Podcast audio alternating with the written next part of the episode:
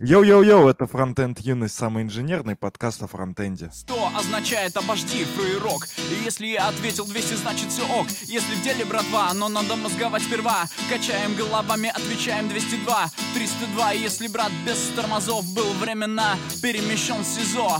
301, баба плач, мол, пришли открытку. Батяня постоянно перемещен на крытку. Будь то рыбацкая или Южный Бронкс. И если есть request, то я найду response. Request, response Request, request, response, response Будь то рыбацкая или Южный Бронкс если есть request, то я найду response Request, response Request, request, response, response Да, всем привет. Сегодня у нас в гостях Кирилл Мокевнин из солнечной Флориды. Здрасте. CEO и куратор школы Hexlet а. Сооснователь конференции «Стачка», как я тут недавно узнал.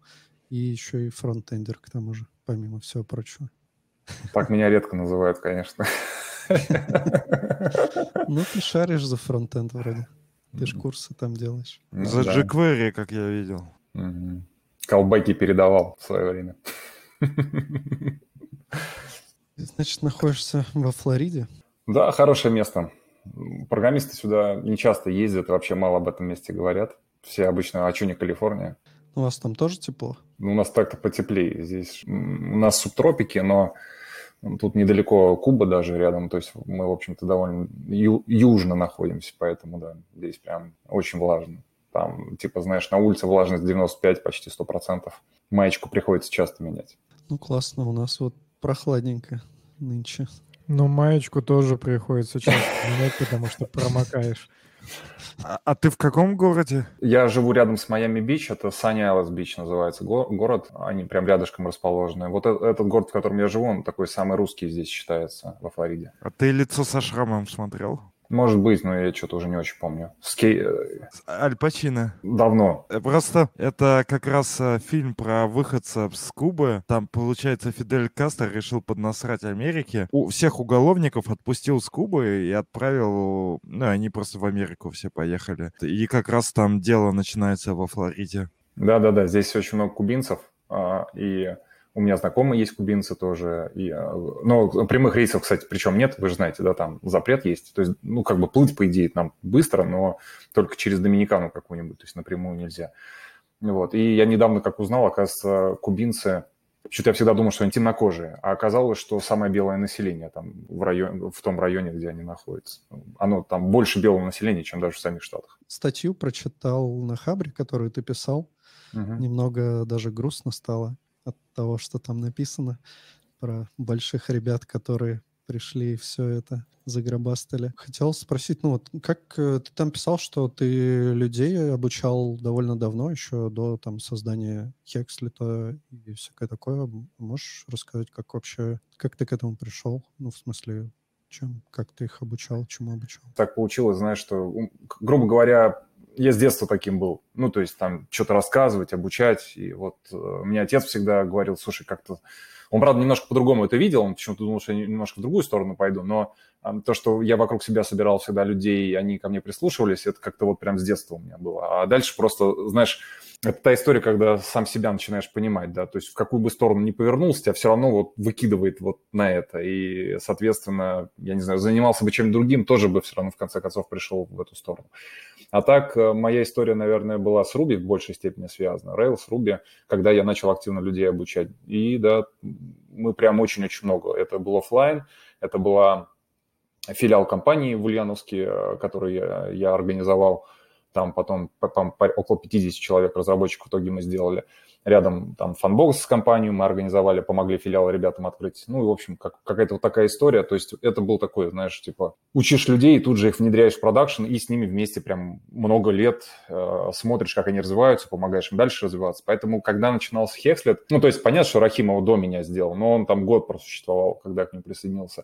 По сути, я уже приходил как человек, имеющий за плечами не просто, знаешь, опыт кого-то я там э, ну, учу, а я прям вырастил, ну, не одну сотню разработчиков прям вырастил. И э, как бы с одной стороны вроде было понимание, но самое смешное, что обучение оффлайн и обучение онлайн – это абсолютно разные вещи. Вот просто настолько кардинально разные. Мне даже понадобился не один год для того, чтобы это понять. Поэтому, несмотря на весь наш опыт и понимание, которого ну, у многих нет, например, кто начинает это делать. У нас вроде как оно было. При этом только спустя 3-4 года я начал понимать, что я делаю.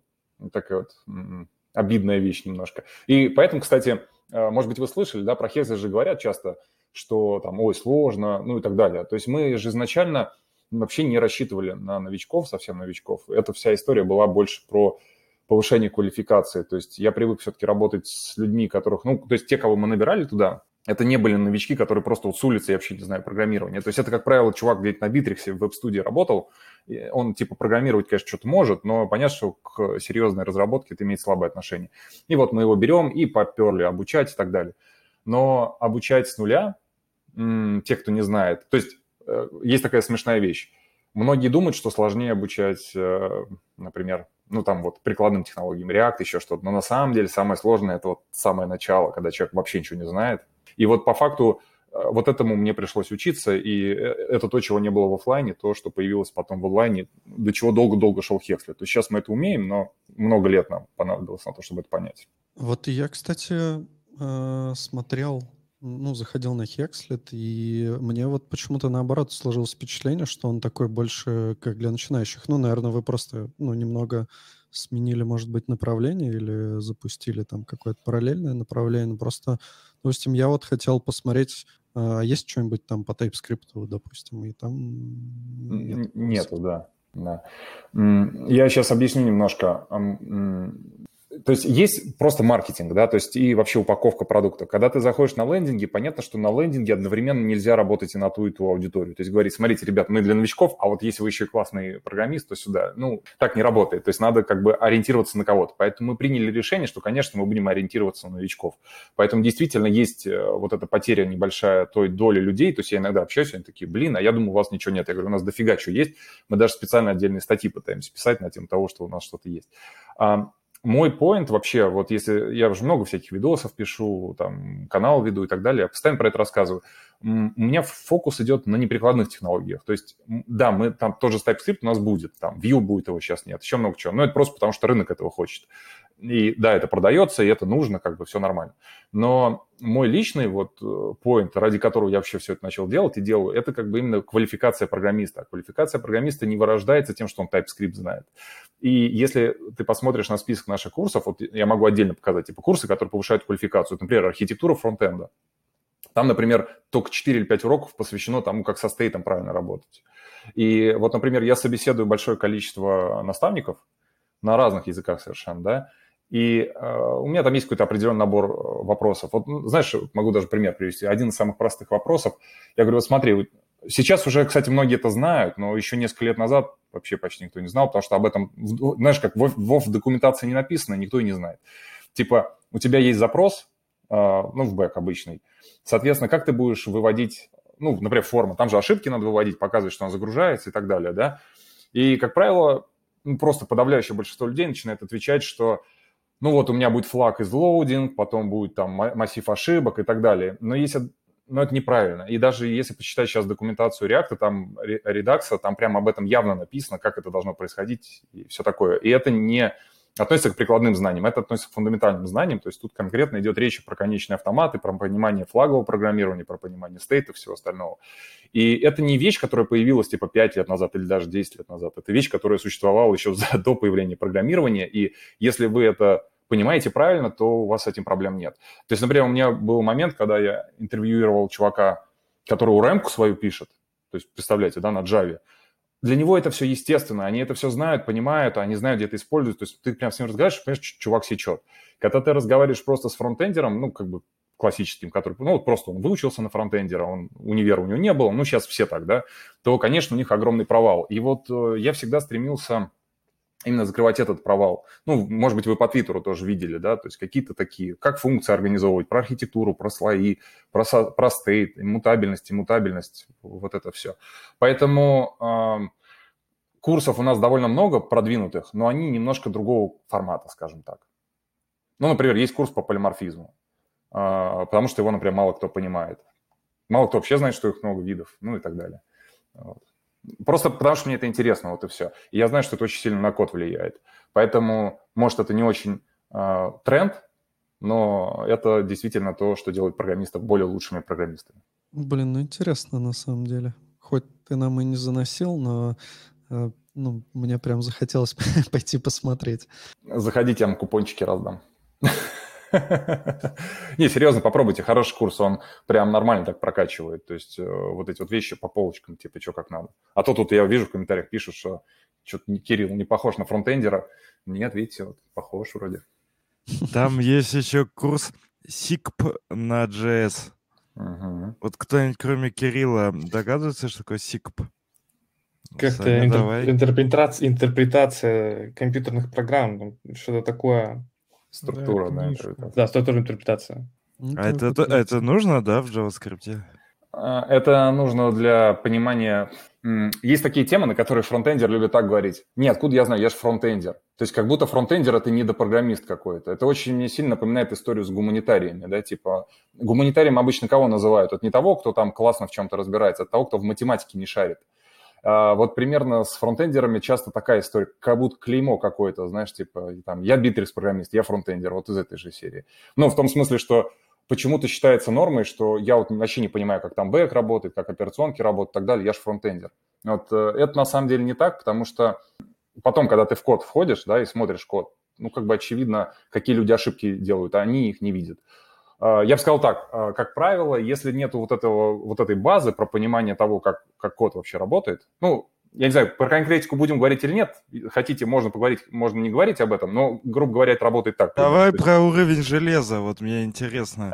На- нахера мне это нужно знать, как фронтендера? Не, не железо. Железо, конечно, прям копать тебе вряд ли нужно, по крайней мере, если ты не работаешь в Фейсбуке над каким-то тонким Ну ладно, уровень операционки, например. э, Ну, Event Loop, например, э, я могу тебе так сказать, что э, ты же понимаешь, что асинхронность вся на уровне операционки реализована. То есть, грубо говоря, гигантское количество вопросов, связанных с работой HTTP, HTTPS, э, коннекты, HTTP2, вот все, что там внутри, это все из операционок. То есть очень часто, у меня даже был такой момент, как на, на Hexet меня спросили, Кирилл, зачем надо знать операционки? Я говорю, окей, я пошел на... Ну, опять же, что разные люди разные же под этим подразумевают, да? Я пошел на Хабр вопросы, они тогда тостер еще были. И прям чуваку просто десяток вопросов скинул от фронтендеров, которые на самом деле, он бы сразу на них ответил, если бы он понимал, что такое операционка. Да, что такое порты. Ну, то есть ты же понимаешь, что весь сетевой стек реализован в операционке. А, смысл в том, что когда ты там читаешь, ты вдруг видишь, что там ответы на все вопросы есть. Э, И более того, там все реализовано. То есть, по сути, все, что ты делаешь в архитектуре, там есть. И а, просто, ну, фактически либо переизобретают колесо каждый раз заново, либо просто не понимают каких-то вещей, типа почему это работает так, как это работает, какие из этого выводы можно сделать, как паттерны, да, когда ты знаешь паттерны, ты же, э, это же не просто типа я знаю какое-то слово, это значит, что ты понимаешь плюсы и минусы, то есть, например, я говорю, давайте использовать там, адаптер, и человек, который понимает это, он такой сразу, ага, если я буду использовать, у меня будут такие-то издержки, такие-то плюсы, я получу такие-то минусы, такой-то геморрой. Это вот нормальная инженерия. И это примерно из этой же серии. И поэтому получается, что у тебя типа разработчики вроде получают примерно одинаковую зарплату, примерно называют себя сеньор, но один делает задачи в 10 раз быстрее и в 10 раз э, ну, более поддерживаемый код получается понятный. Но я всегда под- подчеркиваю, что, к сожалению, в разработке это одна из таких областей, где вот такая оценка, она суперсложная. Из-за Я того, не считаю, что уровень разработчика сильно влияет на, как сказать, поддерживаемость его кода. То есть, когда мы нанимаем типа сеньора или мидла, мы уже как бы знаем, как, ну, на что человек способен. То есть, условно, ты говоришь о том, что есть как бы низ этого человека и верх, но качество кода обеспечивается в первую очередь как бы ответственностью и мозгами человека, и во вторую, грубо говоря, договоренностями в команде, в компании. Как бы мне показалось, что ты сказал, что если человек как бы умный, э, шаристый программист и шарит во всей теории, то он может писать э, код поддерживания, чем человек, который поглупее его. Мне кажется, это не, так, не идет такой взаимосвязи. Как раз э, есть вот эти ниндзя-программисты суперумные, которые всякое э, непотребство пишут и вообще ни с кем общаться не хотят. Поэтому поддерживаемый код это частично даже по мне так чуть-чуть про soft skill даже. Тут знаешь, в чем момент? У тебя, э, как многие почему-то воспринимают, что типа операционки это суперсложно, это ты обязательно в очках какой-то ученый. У меня вон статья есть про сети, ее достаточно для того, чтобы там ответить на большинство вопросов. Это не, это не история про типа сел и год в университете. Это Просто об- объясню. Вот сети конкретно. Я каждый раз к собесам читаю про сети и каждый раз забываю. Мне это вот совсем не интересно. И в работе мне это ну, не пригождается на том уровне, на котором это даже спрашивают э, на собесах. И я не знаю, что с этим делать. Мне кажется, это вообще как-то не применяется. Что делать? Мы же еще... У нас э, такой спор, спор немножко всегда получается как бы программирование это там творческая или прикладная профессия. Ну, по, мне так я стараюсь э, работать в кайф. То есть мне вот реально неинтересны сессии, я их не знаю и живу хорошо. А если как бы понадобится, то я не знаю, узнаю. Или есть, между прочим, ну, квалифицированные товарищи, там, понятное дело, что ну, ад... в любой компании есть админ, если ты как бы не с нуля свой проект поднимаешь. И если что, всегда можно у него отно... спросить за это. Это как бы его зона ответственности. Просто если так рассуждать, тогда и, получается, бэкэндеры должны шарить в фронтовом стеке. Ну, слушай, это мир же не белый и черный. То есть я могу тебе говорить про конкретный кейс. Он веб-пак возьми. Э, веб-пак, э, например, у тебя банально стоит за проксей где-нибудь. Да, у тебя, ну, например, у нас фронтенд разрабатывается на удаленных машинах. Там надо в проксю настроить. Понимаешь, проблема в том, что речь не про то, что ты вот говоришь, я к собеседованию готовлюсь, я знаю какой-то набор каких-то вещей. Проблема именно в том, что человек не понимает, как сформулировать вопрос. То есть типичная, типичная история, которая происходит всегда на бэке, вот берешь любого новичка, и он, понимаешь, он не час на это тратит, он на это недели тратит, а потом еще недели, и каждый раз он тупит. Например, это порты в базу данных. Вот он с, с Postgres ему соединиться надо, а потом он куда-то этот Postgres переезжает. Это, это превращается в какой-то ад вместо того, чтобы один раз разобраться, что вообще, что такое TCP, что такое порт, на каких портах как коннекция, как это отдебажит быстро и все. Это, это такой достаточно простой, но базовый скилл. А, помнить про это не надо. Вот я сейчас скажи мне там TCP дампом воспользоваться, я, естественно, не вспомню. Но у меня же понимание в голове есть, и это не то, что я каждый день, знаешь, сижу такой про сети читаю. Когда-то я один раз прочитал несколько раз, как бы концептуально это понял, и достаточно.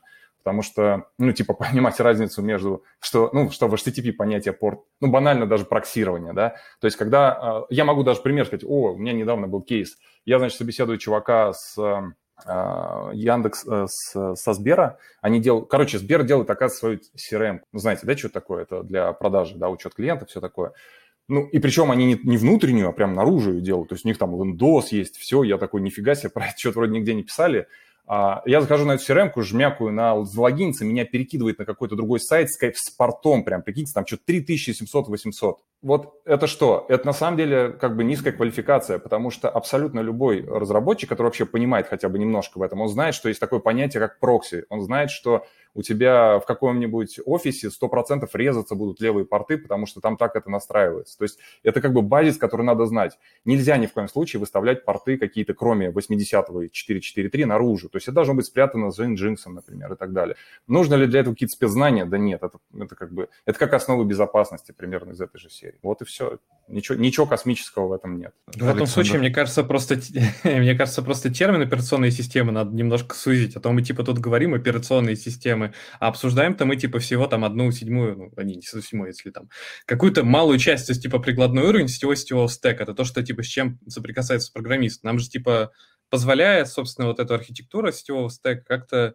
абстрагироваться от всех нижних э, слоев. И тогда это звучит действительно уже не так страшно. И я, наверное, вот в этой точке зрения согласен, что программист должен знать там про HTTP, вот про это все. Хотя Алексей со мной все равно там э, как-то кулуарно все равно там спорит даже на эту тему. Типа, нужно ли знать там человеку заголовок content length, что, ну, зачем он нужен? Ну смотри, давай вот еще классный пример, почему. То есть всегда же э, классно, это называется стоять на плечах гигантов и знать вообще, как бывает, да. А, Сетевой стек сам по себе, не вдаваясь в детали, да, это прекраснейший пример офигенной абстракции. Что вообще такое слои, что такое барьеры абстракции, как они взаимодействуют. На базе сетевого стека можно вообще, в принципе, архитектуру кода рассматривать. Вот я имею в виду даже не вдаваясь в детали, что у вас есть там уровень, там, провода, этот Wi-Fi, они работают совершенно по-другому. У вас есть поверху другой уровень, который ничего не знает о нижнем. У вас есть HTTP, который вообще ничего не знает. Ну, и, соответственно, а сделано это было там, типа, черт знает сколько лет назад. Там, конечно, еще вообще интереснее, если ниже копать. Я уже не говорю, что это обязательно, но просто там, что, ну, например... Паттерны же. Коррекция ошибок и так далее. Да нет, это не паттерны. Паттерны тут... Не, ну не, подожди, ну в смысле, э, ладно, окей, можно сказать, подход э, к как это, разделению всего на слои, как созданию да, да, каких-то да. интерфейсов, которые взаимодействуют между ними. А, ну, ты, я так понимаю, что ты просто, может быть, я тебя неправильно, конечно, понял, но ты имеешь в виду, что хорошо это изучать, потому что это дает какое-то представление о том, как хорошо делать. Ты видишь хорошие кейсы, да. Но, с другой стороны, как бы ты эти кейсы можешь э, преподавать э, не безотносительно того, о чем рассказываешь, в принципе. Ты можешь, типа, преподать это то же самое, но не рассказывай там про сетевой стек. Э, может, типа, действительно не нужно и будет скучно это фронтенд разработчик. Ну, естественно, речь не идет о, о том, что ты такой сел, такой, сейчас мы тут давайте вообще тео а, давайте теорию информации изучим. Это, конечно, классно и на, мне интересно, но понятно, что грузить их этим ну, не надо. Вот. Ну, а вопрос, в конце концов, в квалификацию выливается. Кто-то говорит, не надо, не надо, кто-то чуть побольше знает, чуть побольше может. Вон люди языки программирования свои пишут. Классно, я считаю, классно. Я только приветствую это. И мы это всячески... Ну, как видите, собственно, таких людей мы и притягиваем. И Во, я понял вопрос ты, мы же, наверное, про разное с тобой чуть-чуть говорим. Конечно. Ты говоришь про, типа, идеального, ну как, не идеального, а типа, что для тебя хороший разработчик? Это разработчик, который, типа, обладает э, каким-то кругозором, чтобы не решать однотипные задачи, а, соответственно, решать и какие-то сложные, и делать не только то, что нужно, но и чтобы вообще в целом нормально работало. А я говорю про то, что, ну, больше вот про этот самый процесс там найма, бла-бла-бла, что, в принципе, на работе-то не всегда такие люди. Они, конечно, нужны, но зачастую э, нужны и простые такие трудяги. Давай, скажи так, чтобы никого не обидеть, да. Я могу открыть, э, например, браузер или сайт и просто перечислять кучу всего, что мне нужно как бы знать, что там используется, э, кроме там э, сети, операционки, там SEO, там, короче, можно накрутить все, что угодно. Там, ну, на самом деле, вот как бы, чтобы наш сайт работал, там под капотом просто бездна э, размером с э, нод-модули. Там просто нереально чего. И, и просто во мне это какая-то немножко идеальность, что ли? Я, я не понимаю, у меня к тебе тогда другой вопрос. А что не должен знать разработчик хороший? А тут нет вообще слова должен или не должен. А, есть э, это, знаешь, вот как э, я бы воспринимал это как музыкальные группы. Вот много музыкальных групп разным чувакам нравится разное. У меня есть определенный вижен, я его как бы рассказываю и а, в виде как бы в том числе консалтингом занимаюсь. То есть вот я вот эта вот история, кстати, для меня я не так выглядит, как она выглядит для тебя, что типа нужны просто чуваки, которые там что-то делают. Ну, нужны, но, но есть просто чуваки, которые хотят быть крутыми программистами. То есть какая разница? То есть меня не волнует проблема бизнеса в этом плане. Меня волнуют чуваки, которые говорят, блин, я хочу разбираться, что мне делать? Вот реально хочу копать и понимать. Он мне говорит, мне что, дальше Vue учить? Я говорю, нет, если ты знаешь там уже что-то, то, например, учить Vue не сделает тебя более лучшим разработчиком. А вот копнуть вглубь и посмотреть, что там, тебя сделает более лучшим разработчиком. Например, попробовать пописать на Clojure скрипте, тебя сделает более лучшим разработчиком, потому что другие парадигмы, другие подходы. Ты начнешь видеть код по-другому, ты начнешь размышлять по-другому, ты абстракции по-другому начнешь делать. То есть есть все равно там некий такой базис, который вот формирует все. Потому что операционки это все такая история немножко сбоку. Есть просто в целом, типа, как мы, как мы код делаем, да, вот там те же самые интерфейсы, ОП, а, паттерны и все на свете. И а, мы в этом разбираемся, мне это нравится давать, а есть люди, которым нравится это изучать. Вот и все. И, соответственно, это влияет потом на их реальность. Э, говорю, у меня есть очень достаточное количество интересных кейсов, когда я приходил как консалтер в компании, соответственно, вот да, они такие, ну вот мы пишем код, но понимаете, в чем дело? То есть незнание каких-то вот таких вещей, непонимание того, как это строить, э, знаете, к чему часто приводит? Люди делают, то есть вроде бы одна и та же штука, да, но почему-то делаются противоположные выводы на, на основе того, куда надо было идти, как надо делать. И в итоге получается, что система сложнее там на порядок, и на ее поддержку тратится там в тысячу раз больше ресурсов, а увидеть это никто не может, потому что нет никого снаружи, руководство не понимает, им просто говорят, что да, вот делается так долго, и все в этом духе. Ну, вот, в общем, я про такие вещи. Ну и самое сложное, что я не могу, к сожалению, эм, и никто не может просто сказать, это типа правильно, это хорошо, это неправильно, это нехорошо. К сожалению, в разработке, в отличие от бизнеса, где все меряется тупо деньгами или там есть еще направление, где меряется конкретными цифрами, в разработке невозможно это поверить, потому что, ну, грубо говоря, надо просто сажать две команды, чтобы они рядом что-то написали и просто смотреть в динамике, да, как это происходит. Это единственный способ доказать хоть что-то. Поэтому, к сожалению, эм, очень много споров, поговорили, разошлись, каждый остался при своем. У меня, кстати, был такой момент, когда мне бы пригодились э, такие более глубокие знания. У меня была задача сделать типа скриптик такой, который бы... Ну вот у, у тебя запущен, допустим, веб-пак, да, там через NPM-тасочку и dev-сервер, и тебе нужно в какой-то определенный момент, э, грубо говоря, ну перезапустить этот процесс просто то есть чтобы он заново отработал. И вот как бы, ну, я, я надеюсь, что это возможно, но как вот прям четко это сделать, у меня таких знаний пока нет. Но надеюсь, когда-нибудь появится, надо будет разобраться. Вот я простой пример могу привести тоже. Таких кейсов очень много. Ну ладно, это, наверное, на самом деле больше бэкэндовый кейс, а, но во фронтенде... Да можешь про бэкэнды, в принципе, рассказывай. У ну, нас я... можно матом ругаться и про бэкэнд рассказывать, все норм. Я, кстати, обычно не очень матерюсь, э, если в футбол не играю. А, есть такая... Просто такой кейс прикольный у нас был на Хекслите. А, значит, у нас есть э, практика в докере стартует. Понятно, что надо изолировать ее. Кстати, не всегда люди это понимают. Там есть терминал, и они в терминале, ну, такие начинают лазить, и смотрят, такие машина целая доступна, и там все править можно, и такие, и нам иногда пишут, что, а, ребята, я у вас тут нашел этот дыру, у вас тут можно все поправить.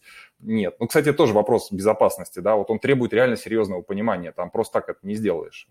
Причем это еще на уровне, чтобы вы понимали, редакторы. Редактор это довольно такое навороченное фронтендовое, бэкендовое приложение, там нода и, соответственно, фронт, чтобы, чтобы чувак там ну, не смог реально вы, вылезти за рамки своей песочницы. То есть и это должны знать фронтендеры, они с этим сталкиваются. И про терминал должны знать и так далее. Так вот, эм, там был такой прикол, что у нас, э, значит, докер, например, стартует практика по гиту, а у гита много мелких файликов, как вы знаете, да. И вот на одной тачке, например, 100 таких практик стартанули, у нас вдруг пишет, что место закончилось. Мы идем смотреть, закончилось ли место, а там пишет, что типа 100 гигов свободно.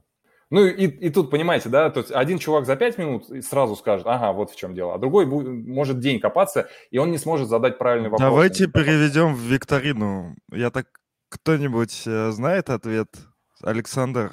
Один из возможных вариантов уже заспойлерили в комментах про иноцы. Да, и ноды просто закончились. Да, просто закончились и ноды. И, соответственно, а, это из-за чего происходит? То есть для того, чтобы файловая система существовала, ей нужна структура самой файловой системы, да, описание, такое дерево, типа, где что находится. И оно занимает место. И при форматировании дефолтном оно занимает определенное место. Соответственно, если у вас много мелких файликов, то у вас может получиться так, что и ноды закончатся быстрее, чем закончится реальное место. Но оно не может расти, потому что оно при форматировании было... То есть оно фиксированное на диске при форматировании, типа, где находятся эти блоки а, которые хранят информацию эту. Соответственно, нам надо было просто делать кастомное форматирование. То есть у нас 200-гиговые диски, из них 25 гигов надо было выдавать на иноды. Просто представьте себе, то есть 25 гигов на метаинформацию о файловой системе. Это просто один из кейсов, а их миллионы-миллионы прям. То есть для бэкэндеров вообще там супер must-have все это знать и понимать хотя бы на базовом уровне. Опять же, хотя бы, чтобы понимать, куда копать я никогда в жизни не говорю про необходимость знать ответы на типа все вопросы. Нет, у вас должна быть просто картинка в голове, а получить картинку в голову несложно. Другой вопрос, что если вы сами попробуете это сделать, типа вот, вот Кирилл сказал про операционки, и что мне делать? Вы такие открываете, а там, ну и понятно, да, что никто не будет. Нет, конечно, все гораздо проще, там буквально стоит полторы-две книжки прочитать, и все, у вас как бы картинка есть, пошли дальше, забыли, вам этого хватит на всю оставшуюся жизнь. Примерно так. То есть все сильно проще, чем кажется на первый взгляд.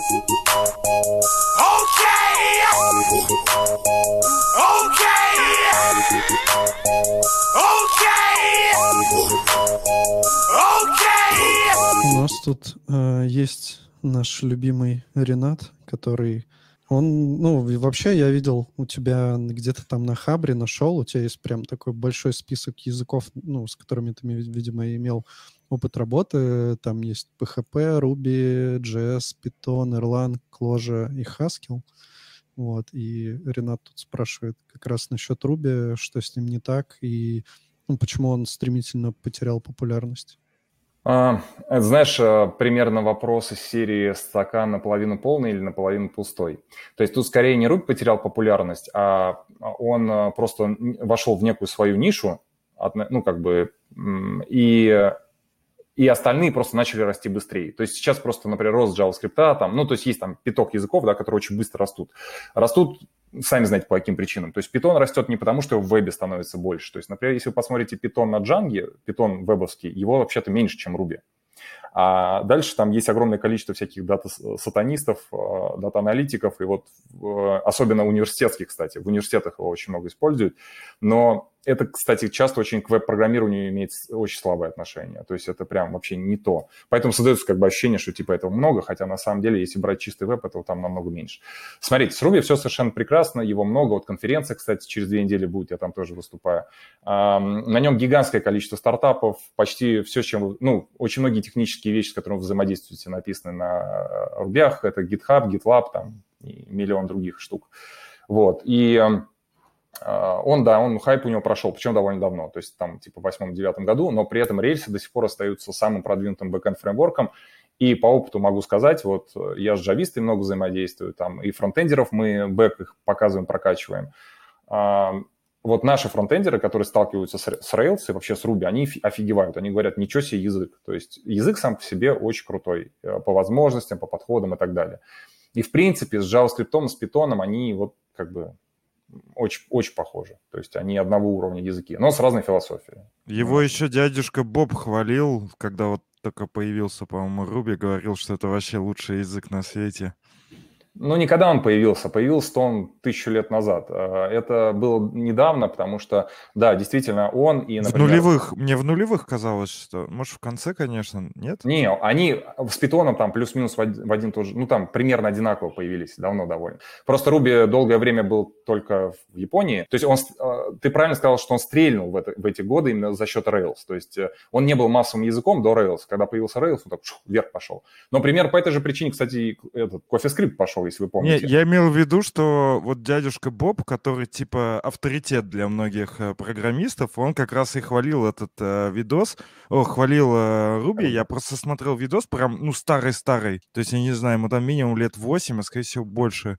А, и тогда он говорил, что вот Руби типа на передовой, он всех там убьет самый четко сделанный, спланированный язык, там все, все идеально, но, видимо, не убил всех. Ну да, так, конечно, не бывает, но Руби реально классный язык. То есть он сейчас, говорю, вот чуваки, которых я учу и с которыми я взаимодействую, они когда после JS пробуют Руби, они офигевают от его возможностей. Так, да. такая же фигня, я так понимаю, что эм, как бы сказать, ну, мне Саша, в общем, поможет, но такая же фигня с Эмбером, что, в принципе, Ember считается одним из э, таких лучших, э, хорошо спроектированных э, фронтендерских фреймворков, даже так, ну да, фреймворков, а, и при этом он тоже не популярен.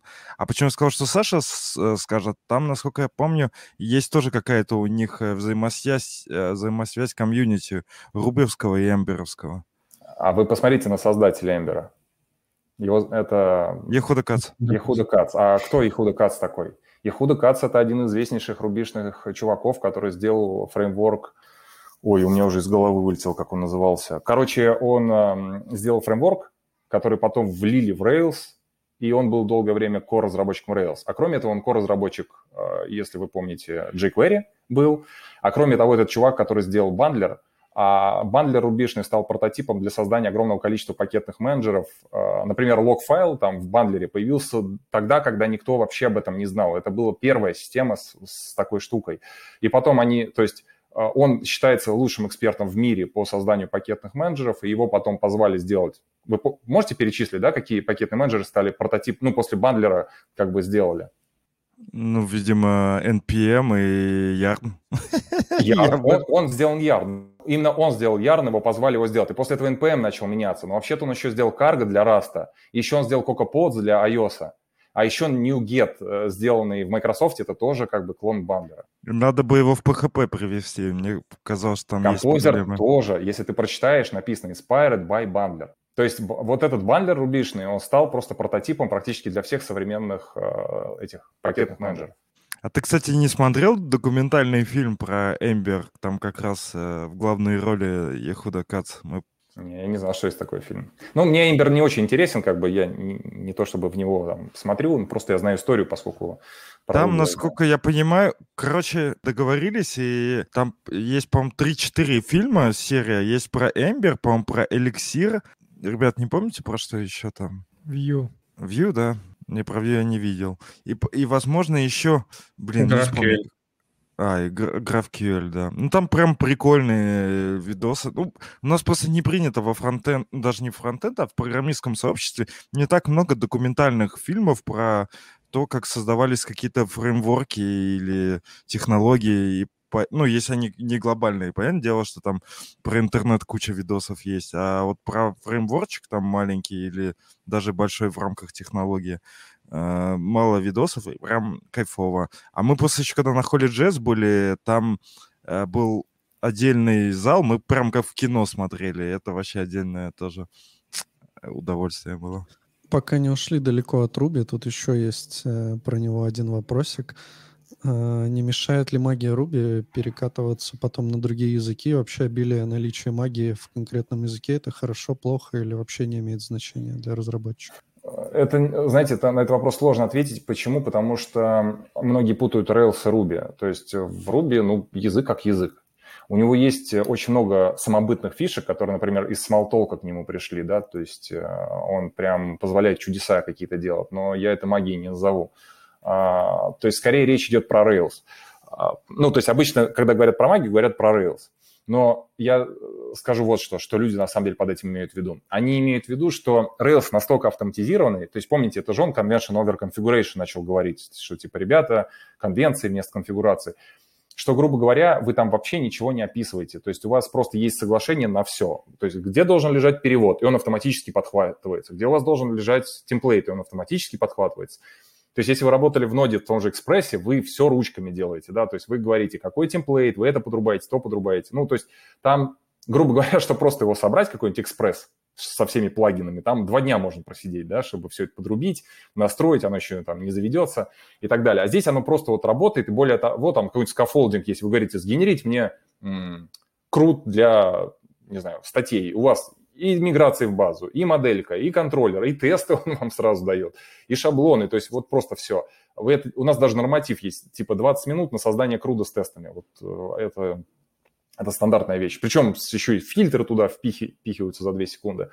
И многие это называют магией, но я не считаю, что это магия. Это просто, ну, как бы очевидно, что если у вас есть соглашение, то вам не нужно ручками делать, потому что оно будет само работать. Это не просто не мешает, а это очень сильно помогает с точки зрения автоматизации. То есть, например, у рубишных проектов наиболее согласованные api наиболее согласованные урлы. Это не просто так, например, гитхабовская REST API считалась э, типа эталоном. Вы знаете, да, оно как бы долгое время, что это типа вот самый лучший пример, это туда. И если посмотреть внимательно, особенно те, кто знает Rails, они увидят, что, ну, на самом деле это продолжение практик Rails, это не какая-то особая их фишка. А если вы делаете какой-то бэк на, на Django, почти любой другой фреймворк, у вас они не дают э, никаких паттернов, типа, как надо делать. Ну, например, Laravel немножко дает, а вот Express вот вообще каждый, кто в лес, кто в по дрова. А Пола? Ну да, на GitHub подпишка у них же как раз на GraphQL вроде. Но это новая, новая. Я имею в виду та, что вот рестовая была. Она, ну, как бы она еще есть, и она очень классная, да. Ну, я так ну, понимаю, я вот в этом не тоже не особо. Надо понять, что Apollo-то вообще там все, все везде, там тебе GraphQL развернет как надо по красоте. Еще даже думать не надо. Э, да, они вот в эту сторону двигаются, но просто там совсем другая история. Это про GraphQL. Ну, с GraphQL, ну, как, я думаю, все понимают, что там просто по-другому, ну, жопа будет, если ты... Ой, а у, у меня, кстати, вопрос, он, наверное, тупой, но я привык такие задавать. REST или GraphQL? Чтобы что? Это абстрактный вопрос, то есть э, тут нет, нет контекста. Я про это вообще могу много говорить, потому что, знаешь, что самое вот, вот про этот фундамент. Например, REST вообще мало кто правильно понимает. Я иногда на собеседовании задаю вопрос э, по поводу того, что можно ли по веб-сокетам сделать REST.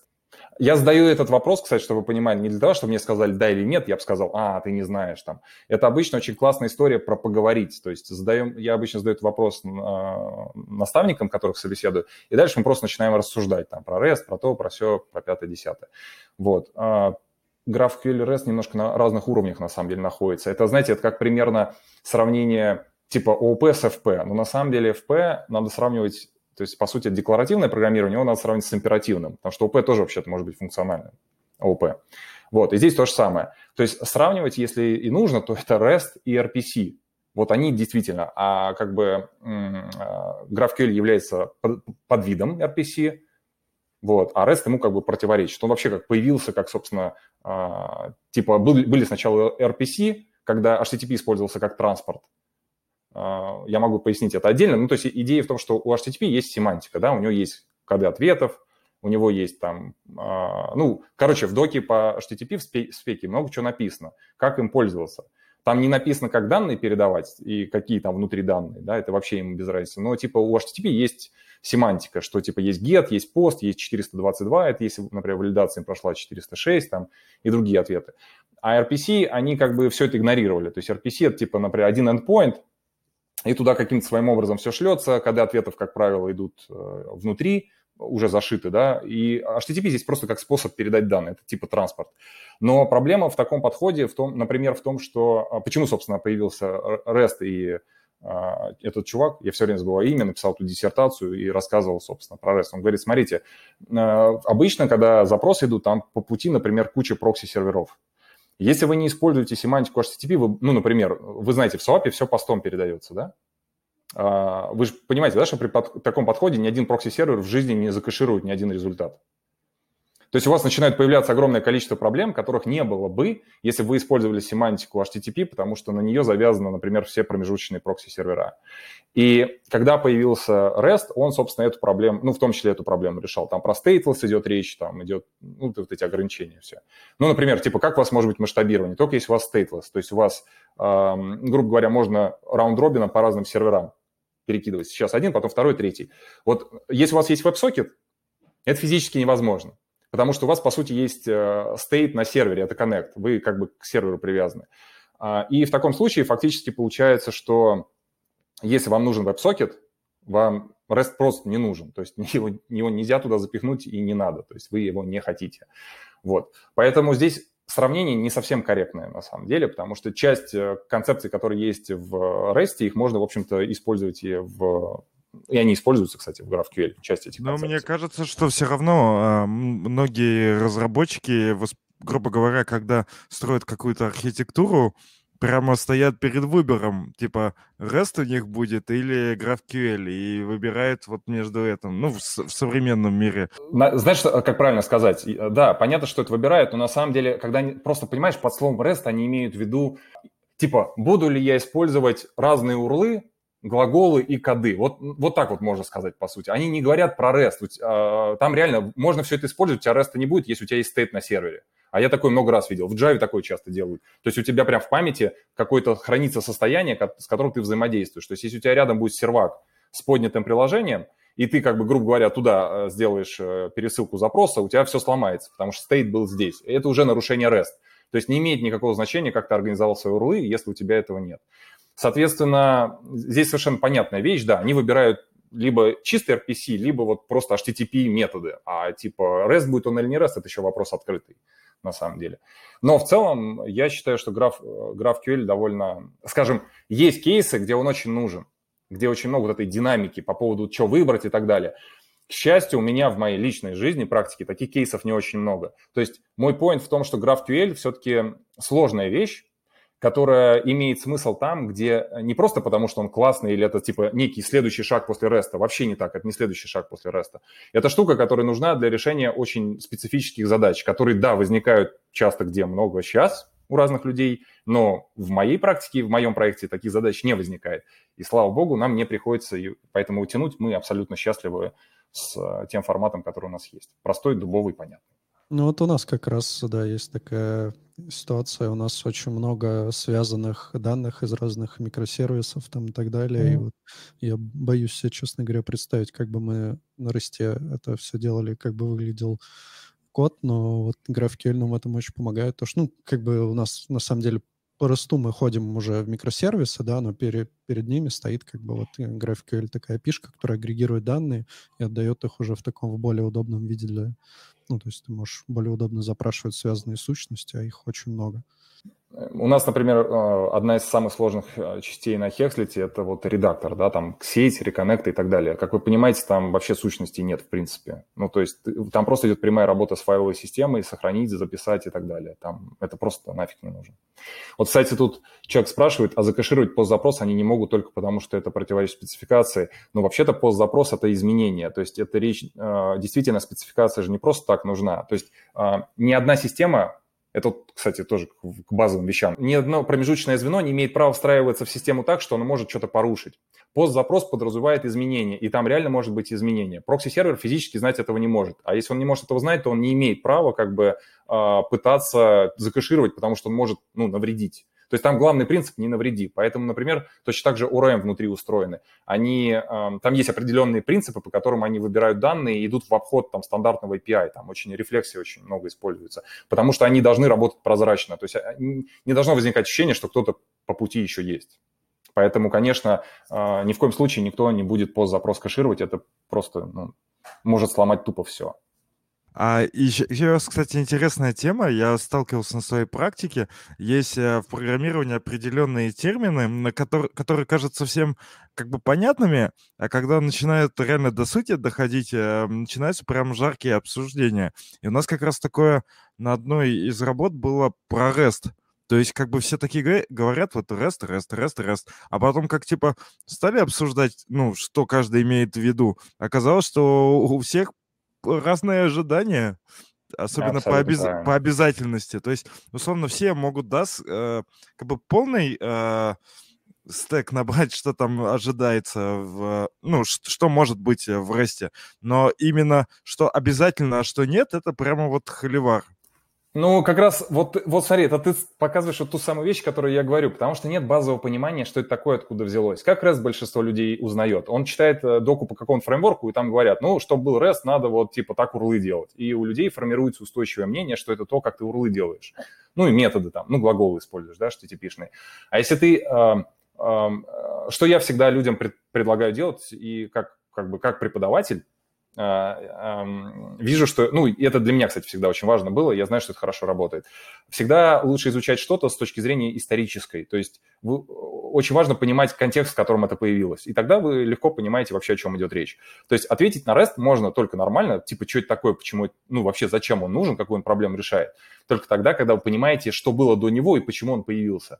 А, потому что без этого каждый раз, когда я задаю вопрос, типа, вот, э, такие, REST, мы делаем REST API, я говорю, окей, а что такое REST? То есть как, что, что вы в это вкладываете? Они говорят, вот это вкладываем. Я говорю, смотрите, вот то, что вы рассказываете, это просто HTTP.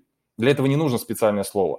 То есть почему вы называете это REST, а не называете это просто HTTP API? Да? И, как правило, на этом этапе все, никто ничего уже сказать не может, ну, потому что никто не знает. А если мы копнем дальше в историю и вот эту диссертацию почитаем немножко, выжимку из нее, немножко про статьи того времени, то станет понятна очень простая вещь. На тот момент HTTP, несмотря на то, что он был протоколом прикладного уровня, да, со своей семантикой, как я уже говорил, который влияет на кэширование, там, на то, на все, пятое, десятое, взрослые дяденьки, которые писали код на Java, они его не воспринимали. Для них, то есть Дайте я попробую немножко про это рассказать. Я, у меня ощущение, что где-то недавно про это рассказывал, но его хоть убейте, забыл. А, то есть у них идея вообще другая была. Они хотели внутри своего кода делать э, удаленный вызов процедур, которые типа вообще, где сеть спрятана. То есть я просто беру юзера и говорю ему там get friends просто, просто кодом. И э, типа вот эта вся история должна быть абстракцией, которые там все спрятаны. И поэтому в том числе был SOAP, а до него там кобры были, еще всякие штуки. Но это все разновидность RPC. То есть идея в чем? HTTP просто транспорт, поверх этого существуют абстракции, которые все еще там как-то типизируют очень жестко, там всякие, знаете, эти XML-ные портянки и так далее. И на уровне кода это все выглядит как реально обычные просто вызовы. То есть типа как будто бы HTTP не существует. И, соответственно, они таким образом могли друг с другом там общаться и дружить. Но это было супер специфическая вещь, она игнорировала абсолютно все, соответственно, ни кэширование, ни масштабирование, ни а, а, одно из главных в росте интерпарабилити, да, то есть то, что все могут этим пользоваться. И потом вот этот чувак говорит, слушайте, ну какой-то бред происходит, у нас есть HTTP, который на самом деле не надо его как транспорт использовать. Смотрите, у него коды есть, у него глаголы есть, у него спецификация есть, там написано про идемпотентность, что можно кэшировать, что нет, что вот это для создания, это для апдейта. Смотрите, там же все есть. И э, если мы будем его использовать правильно, то мы сможем строить, э, то есть там два ключевых аспекта. Первое, э, interoperability – это когда у вас, э, грубо говоря, поскольку все пользуются HTTP, неважно, кто на чем там написан, все друг друга знают и умеют с этим пользоваться. То есть ты просто умеешь работать с HTTP, соответственно, умеешь работать со всеми. А, ну, переносимость такая получается. Вот. А второе – это масштабируемость. То есть ключевая история была в REST – это масштабируемость. То есть для того, чтобы вы могли, например, 100 серверов поставить, между, перед ними балансер и, типа, делать этот раунд-робин, например, да. А что важно для, баланси... что важно для масштабирования? Для, для масштабирования важно там кэширование, отсутствие состояния на сервере. То есть, если вы почитаете правильную документацию по REST, да, даже английскую Википедию, там это, кстати, написано. Это очень смешно. В русской Википедии про это нет, а в английской нет. Ой, в смысле, а в английской есть. Там написано, типа, interoperability и stateless. То есть одна из ключевых вещей stateless. У вас не должно быть... А отсюда все следует. То есть, например, э, так называемый self-descriptive message. То есть, когда вы шлете месседж на сервер, у вас вся информация о том, что там такое, как с этим работать, должна идти из самого месседжа. Потому что если эта информация находится на сервере, это означает, что вы не можете просто там попасть на другой сервер, например, легко, потому что у вас есть привязка к машине. Соответственно, вы не можете масштабироваться. Вот и все. А все остальное это просто следствие. То есть вот эти все ограничения это все следствие вот этих двух вещей. То есть э, нельзя на куки ориентироваться? На куки как раз можно, потому что куки в браузере... А, сорян, да. Да. Но смотри, например, если у тебя сессия находится на стороне сервера, это вообще противоречит ресту. А, плохо это или нет? Да нет, просто не надо крест идеализировать. А, то есть, если вы понимаете, зачем он нужен, вы понимаете ограничения, типа, где это можно использовать. То есть, очевидно, что, например, если вы делаете чат, да, реал-тайм, ну, софт реал-тайм, так называемый, да, то вам REST вообще-то, ну, как бы сама концепция REST противоречит тому, что вы хотите. То есть тут как бы это натягивание совы на глобус. Если я хочу постоянный коннект, если мне нужно состояние на сервере, я игру, например, делаю, мне, очевидно, REST не нужен. Даже глупо говорить о том, что я тут пытаюсь сделать REST, а у меня там чат. Нет, конечно, не надо, потому что вы просто хотите другого. И вот это я и называю как бы таким взрослым инженерным подходом, это как бы понимание сути вещей, а не вот этот срач, типа какой код ответа использовать, или у меня там GraphQL и так далее. Ну, такие немножко колхозные разговоры, честно говоря. У нас тут э, фронтендеры подустали немного от таких умных тем. Я э. предлагаю все-таки, да, вот по вопросам пройти, чтобы они не остались э, без ответа.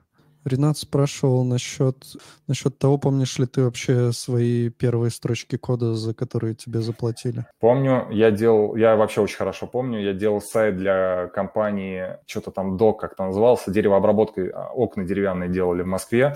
Я для них сделал статический сайт, сам дизайн, кстати, по кто-то мне нарисовал, я его наверстал, и я не знал, как, HTTP, как PHP... То есть это были PHP-файлы, по-моему, с а, нет, это были HTML-файлы, но поскольку обрабатывал Apache, он, ну, PHP мог, да, переваривать, то и я не знал, как отдельно PHP-файлы писать. То есть там, понятно, что никаким MVC не пахло, я просто знал про циклы, про перемены и так далее.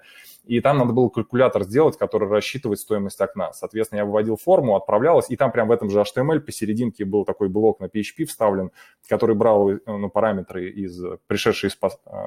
Кстати, хороший вопрос, не помню, там пост или get был, по-моему, пост и он, собственно, этими, кстати, зря пост, на самом деле, где-то нужен. А, в общем, чтобы он высчитывал, а, высчитывал из этих параметров результат, ну и просто тупо выводил его, что типа ваше окно будет стоить 50 тысяч рублей. Вот. Прям очень хорошо помню. Но это продакшн первый код. Понятно, что в универе я там всякую чушь писал, но это универская история. А был вопрос, а был ли у Кирилла баг, за который ему больше всего стыдно? Точнее, есть ли он? А, ты знаешь, да, вот эту шутку про... у нас на Хеклите есть, э, а, есть прикол такой, если типа ты прот не ронял, то ты даже не мидл. Ну, то есть надо прот разок уронить. У нас даже дизайнер прот, кстати, ронял, был такое. А, он, знаете, этот в Google Optimize, там же можно это делать, АБ-тесты, и он в форме поменял один input и зацепил, там hidden был input с э, токеном CSRF. Ну и, соответственно, форма просто перестала работать у половины пользователей. Это вот такие вот забавные вещи. А, не то чтобы прям было стыдно за какой-то баг, но я регулярно прод ронял и продолжаю это делать. Ну, стирал базу данных, да, был такое. Был, когда у меня вот под прям прошибал, потому что я убивал там базу продакшена. Запросик сделал, где where забыл написать. А бэкап был? Ну, да, да, да. То есть вот такого, что прям все потеряли, нет такого не было. Но останавливал сервер. А, слушайте, я вспомнил, даже было до программирования. А, короче, это было очень смешно. Я работал в банке, типа эникейщиком, но там надо было поставить кассовый сервер, а он работал на полуоси. Знаете, такая была операционка старая. И вот привезли новый сервер, и я всю ночь, значит, с поддержкой сидел и как, как, как винду инсталлил. То есть, ну, это полуось, то есть это там древние технологии. В общем, я его инсталлил, инсталлил, инсталлил, инсталлил, к утру проинсталлил, поставил и остановил. И, короче, что-то я там не так сделал. А там реально такая длинная инструкция по телефону. Мне говорят, жми туда, делай это, делай это. Короче, что-то не так мы проинсталлили, и в итоге он тупо стопанулся. А банк был довольно популярный, и в итоге это привело к тому, что три часа не работал банк, и там очереди скопились примерно человек 150. И вот так вот директор зашел э, в серверную, где я сидел, так вот сел напротив меня, и вот так вот полчаса на меня смотрел. пока я, чинил его. Мне было 17 лет. Тяжело же, да, работать так? Я- мне кажется, мало кто так вообще работал, когда твой, ну, начальник э, над тобой прям стоит, а ну, прям дерьмо происходит. Не, ну там понятно, ребят, это страшная вещь, там реально 150 человек, там прикиньте, что творилось. Они забили весь вот все внутренность, там срачи, ор и такой пацан 17-летний, от которого зависит работа всей э, этой инфраструктуры. Это страшная штука была. Я до сих пор вспоминаю, мне аж это кидает в пот. Это было самое неприятное падение прода в моей жизни. Отчаянные чуваки там руководили набором людей. Не, ну мы были паникейщики, да, то есть мы просто по телефону как бы настраивали, там админы из этого, из центра нам говорили, что делать. Ну, там еще есть, да, вот вопрос от Рената. Можно ли спрогнозировать хотя бы на пару лет, за какими технологиями, концепциями светлое будущее, на, на взгляд гостя? Если да, то за какими?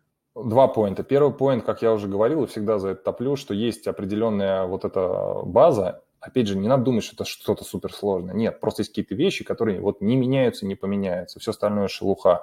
Поэтому качайте ее, а, и э, у вас не будет проблем. Второе, очень много разговоров про языки, как будто это имеет какое-то значение. Если человек хороший программист, ему там второй, третий, четвертый язык вообще не проблема, то есть это влетать будет только на раз-два. Там проблема с библиотеками будет, потому что Java въехать несложно, а вот э, экосистему ее познать это довольно сложно. Я не то чтобы слежу, то есть сейчас понятно, что сформировалась какая-то уже более-менее картинка, да, фронт, например, когда мы, например, React начали использовать одни из первых вообще, наверное, в этом мире. В 2013 году на Hexate в продакшене был уже React, когда про него еще никто не знал толком. Там 0 какая-то, 11 там еще версия была. Вот, и тогда я понял, то есть, э, когда я попробовал, я такой понял, блин, вот это сделали правильно. На тот момент Angular 1, если вы помните, властвовал в те года, и э, все думали, что это будущее, но я как-то сразу попробовал, он мне прям не понравился. Я думаю, блин, что-то не то. Вот, и сейчас видно, что по большому счету и фронт как-то сформировался относительно, и настолько уже разросся, что теперь как минимум Legacy это не сдвинешь. И бэк тоже, в принципе, более-менее стабилен. Поэтому чего-то такого страшного, что что-то новое учить или, или что-то старое, наверное, нет. Сейчас все более-менее стабильно, это будет довольно долго идти. Единственное, что могу сказать, что точно будет развиваться, и это как бы и всегда было. Мы еще и на ГВТ писали в 2010 году, и редакторы для фронта делали полностью на Java. Как бы это было всегда, сейчас, как бы, знаете, это как спираль, то есть все повторяется. Но сейчас это будет на новом уровне. Вы, наверное, знаете, что LiveView в Phoenix, Hotwire, который запустил, который рельсы сейчас запустили, они там со стимулусом снова мир переворачивают, как когда-то они с рельсами переворачивали, HTMX и так далее. Короче, сейчас идет к тому, что, во-первых, будет очень много продвинутого тулинга и для написания JS без JS, да, типа Kotlin тот же самый со всякими нейтивами. И второе, это вот, вот эти подходы, когда фактически фронт делается без фронта. Самое классное, смотрите видосы DHH про Hey, которые они делают, сравнение с Gmail и то, как сейчас вот делается. Помните, да, вот эти твиттеры, что, твит о том, что типа у нас сначала был там серверный рендеринг, потом, значит, мы там jQuery, потом вот этот React, вот эта вся история, и потом, бум, на серверный рендеринг снова вернулись, но при этом вернулись не простым путем, а накопив вот эту вот огромную всю сложную экосистему. И сейчас появляется а, пласт новых фреймворков, новых подходов, которые возвращаются как бы к старому подходу, что типа, ребят, смотрите, есть веб-сокеты, есть куча всего, и мы можем просто напрямую тупо HTML с бэка, с бэка э, таскать, и для большинства задач этого достаточно. У вас и стейта не будет сложного, там этого, этого, этого. Если вы как бы с этой еще историей не сильно копали, не смотрели, рекомендую глянуть. Это Hotwire. Интересно, надо посмотреть. Самое смешное, что все это уже было. Просто теперь это на новом, на новом уровне. А, с, например, Stack Overflow на Stimulus уже переписали. А что это вообще такое Stimulus? А, это вот фреймворк, который сделал DHH. Да, в, а, это как раз история про то, что, типа, ребят, смотрите, мы принесли на, на фронт очень много, а сейчас, типа, мы страдаем от этого и все тащим на бэк. У нас, значит, серверный рендеринг там цветет и пахнет и так далее. Он говорит, слушайте, это вообще-то всегда было, а реально это всегда было и из коробки. То есть, например, поскольку это как бы делали, это не, не связано с рельсами, но делали те же чуваки, они это сделали так и используют у себя в продакшене в Hey. Hey – это аналог Gmail для корпоратов. Посмотрите, он там тоже про это писал. Он тащит на фронт 6 килобайт JS, который нужен только исключительно для, ну, это такой рантайм для управления процессом. Все на самом деле находится на бэке. И он просто по веб-сокетам как бы кусочки нужные, как паршалы. Знаете, на Vue чем-то немножко похоже, там прям как слоты есть такие, что он э, идет запрос, как будто бы в api но из, это api да, но эта api она просто HTML-ку отдает. И эта HTML размечена определенным образом. Э, проще всего, наверное, это увидите в HTMX, э, который очень похож на вот эту вот историю, там они даже общаются, как совместные штуки делают. И мы, например, на одном из наших проектов эту штуку уже ну, в, как бы в таком в экспериментальном режиме включали, но там надо кое-где подправить кое-что, чтобы это заработало. Просто представьте, вот рельсовый сайт. А, в нем просто, грубо говоря, там JSON одну включаешь, и он тупо становится SPA-шкой. Прям вот на 100%. Вы это увидите вот там. И при этом ничего не меняется в коде вообще. Вот. Смотрите, вот это будущее, на самом деле. Оно не заменит э, то, что сейчас есть, но оно начинает набирать обороты. Э, мы, мы, кстати, с Сашей Соловьевым подкаст на эту э, вебинар записывали, вот как мы сейчас с вами сидим, где-то год назад как раз мы там это обсуждали все. И он, кстати, тоже в курсе, он тоже все это использует, на все это. Ну, помните Сашу, да? Нет. Ну, это который такой известный чувак с Украины, помните, мем еще с ним был, он так смешно рассказывал там про React, про все. А, да, да. А он недавно, у него доклад был на украинском, я видел тоже. Да. Смотрели. Ну вот мы с ним разговаривали, он, он про все это в курсе, он тоже, вот, короче, мы с ним как-то вот синхронизированно оказались в этом отношении. Ну а так вообще HTMX, Hotwire, Turbo, стимулус, ключевые слова, которые надо посмотреть. Я думаю, это даст вам пищу к размышлению. Окей, okay, спасибо. Вот мы тоже как бы частично начинаем использовать. Понятно, что всегда есть кейсы, когда вам нужен прям такой богатый, сложный JS на фронте, например, тот же самый наш редактор, да, сами понимаете, ну, понимаете, да, что там прям, ух, это редактор. Поэтому это не везде подходит, но есть места, много где может тупо все упросить. А не может быть, что, например, в какой-то момент в другую сторону все пойдет, например, и э, браузеры в себя много затащат? То есть браузеры дадут возможность э, легче писать э, код. Может, React затащит себе. Но я просто сам не представляю, как это может быть и нахера это нужно. Но я имею в виду, что, может быть, как-то прям станет проще писать. Ну, да, ну, например, дата-атрибуты добавили. Ну, это HTML. Вот они, кстати, открыли много возможностей по вот таким современным штукам. Да нет, что-то не кажется, что браузеры сами. Они больше про всякие, а, там, не знаю, анимашки. Оптимизации. Но да. было же, ну это, конечно, несравнимо, но вот у нас же была эпоха jQuery, и потом, считай, э, браузеры затащили все от jQuery. То есть фактически все, что там было, ну не считая плагинов, оно в, ну, в какой-то мере есть э, в браузерах. И, может быть, React тоже затащит. Понятное дело, что, ну, jQuery это больше про то, что просто браузеров, ну, в браузерах не хватало функциональности какой-то, и это реализи- реализовывал jQuery. А React все-таки это, ну, интерфейсная либо, у нее есть там конкуренты, поэтому это немножко другое. Но, ну, может быть, пойдет по этому пути. Ну, наверное, тогда стоит говорить не браузер, а все-таки спецификация DOM, да, это же стандарт, э, он как бы браузер просто его имплементирует. А, ну, слушай, действительно, можешь вспомнить веб-компоненты, но я не помню, там, по-моему, от этого отказались же. Я не очень слежу, но что-то последний Они вроде год... умер, но они просто не завелись как-то там. Ну вот, можно считать, что вот была какая-то попытка, пока не зашло. Да фиг его знает. Это все равно не быстрая история. Блин, ребят, уже столько написано и столько сейчас напишется за ближайшие года 3-4. Я вот, э, знаешь, поражаюсь. Я собеседую чуваков, например, недавно, Леруа Мерлен. Он такой, ну вот у нас карточка товара, там типа 4 человека ее делает, фронта только. Или э, мы познакомились на конфе в Пензе, был там чувак из э, Яндекс.Дзена, их 4 человека тоже там, или 3 список делают. То есть на одну страничку по команде уже. Ешкин кот. Мир с ума сошел.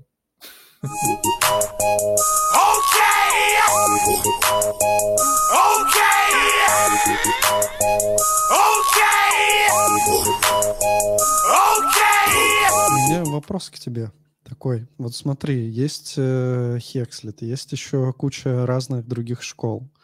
Э, все учат э, разработчиков. Ну, понятно, что не все они, наверное, в итоге находят там работу и свое какое-то призвание в программировании, но в целом, как бы, ну, это стимулирует увеличение их количества.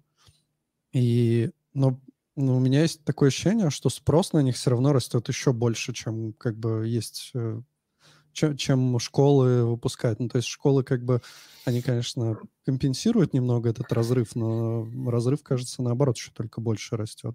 Вот что ты вообще думаешь на этот счет? Да, ты абсолютно прав. Разрыв только больше становится.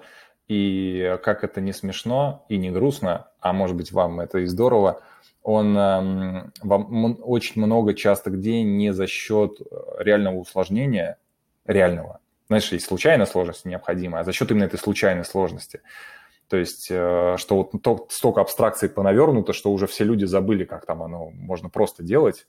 Вот, олды еще помнят, как, знаешь, Дельфи любят вспоминать. Блин, ребят, мы на Дельфи все это там делали в билдере.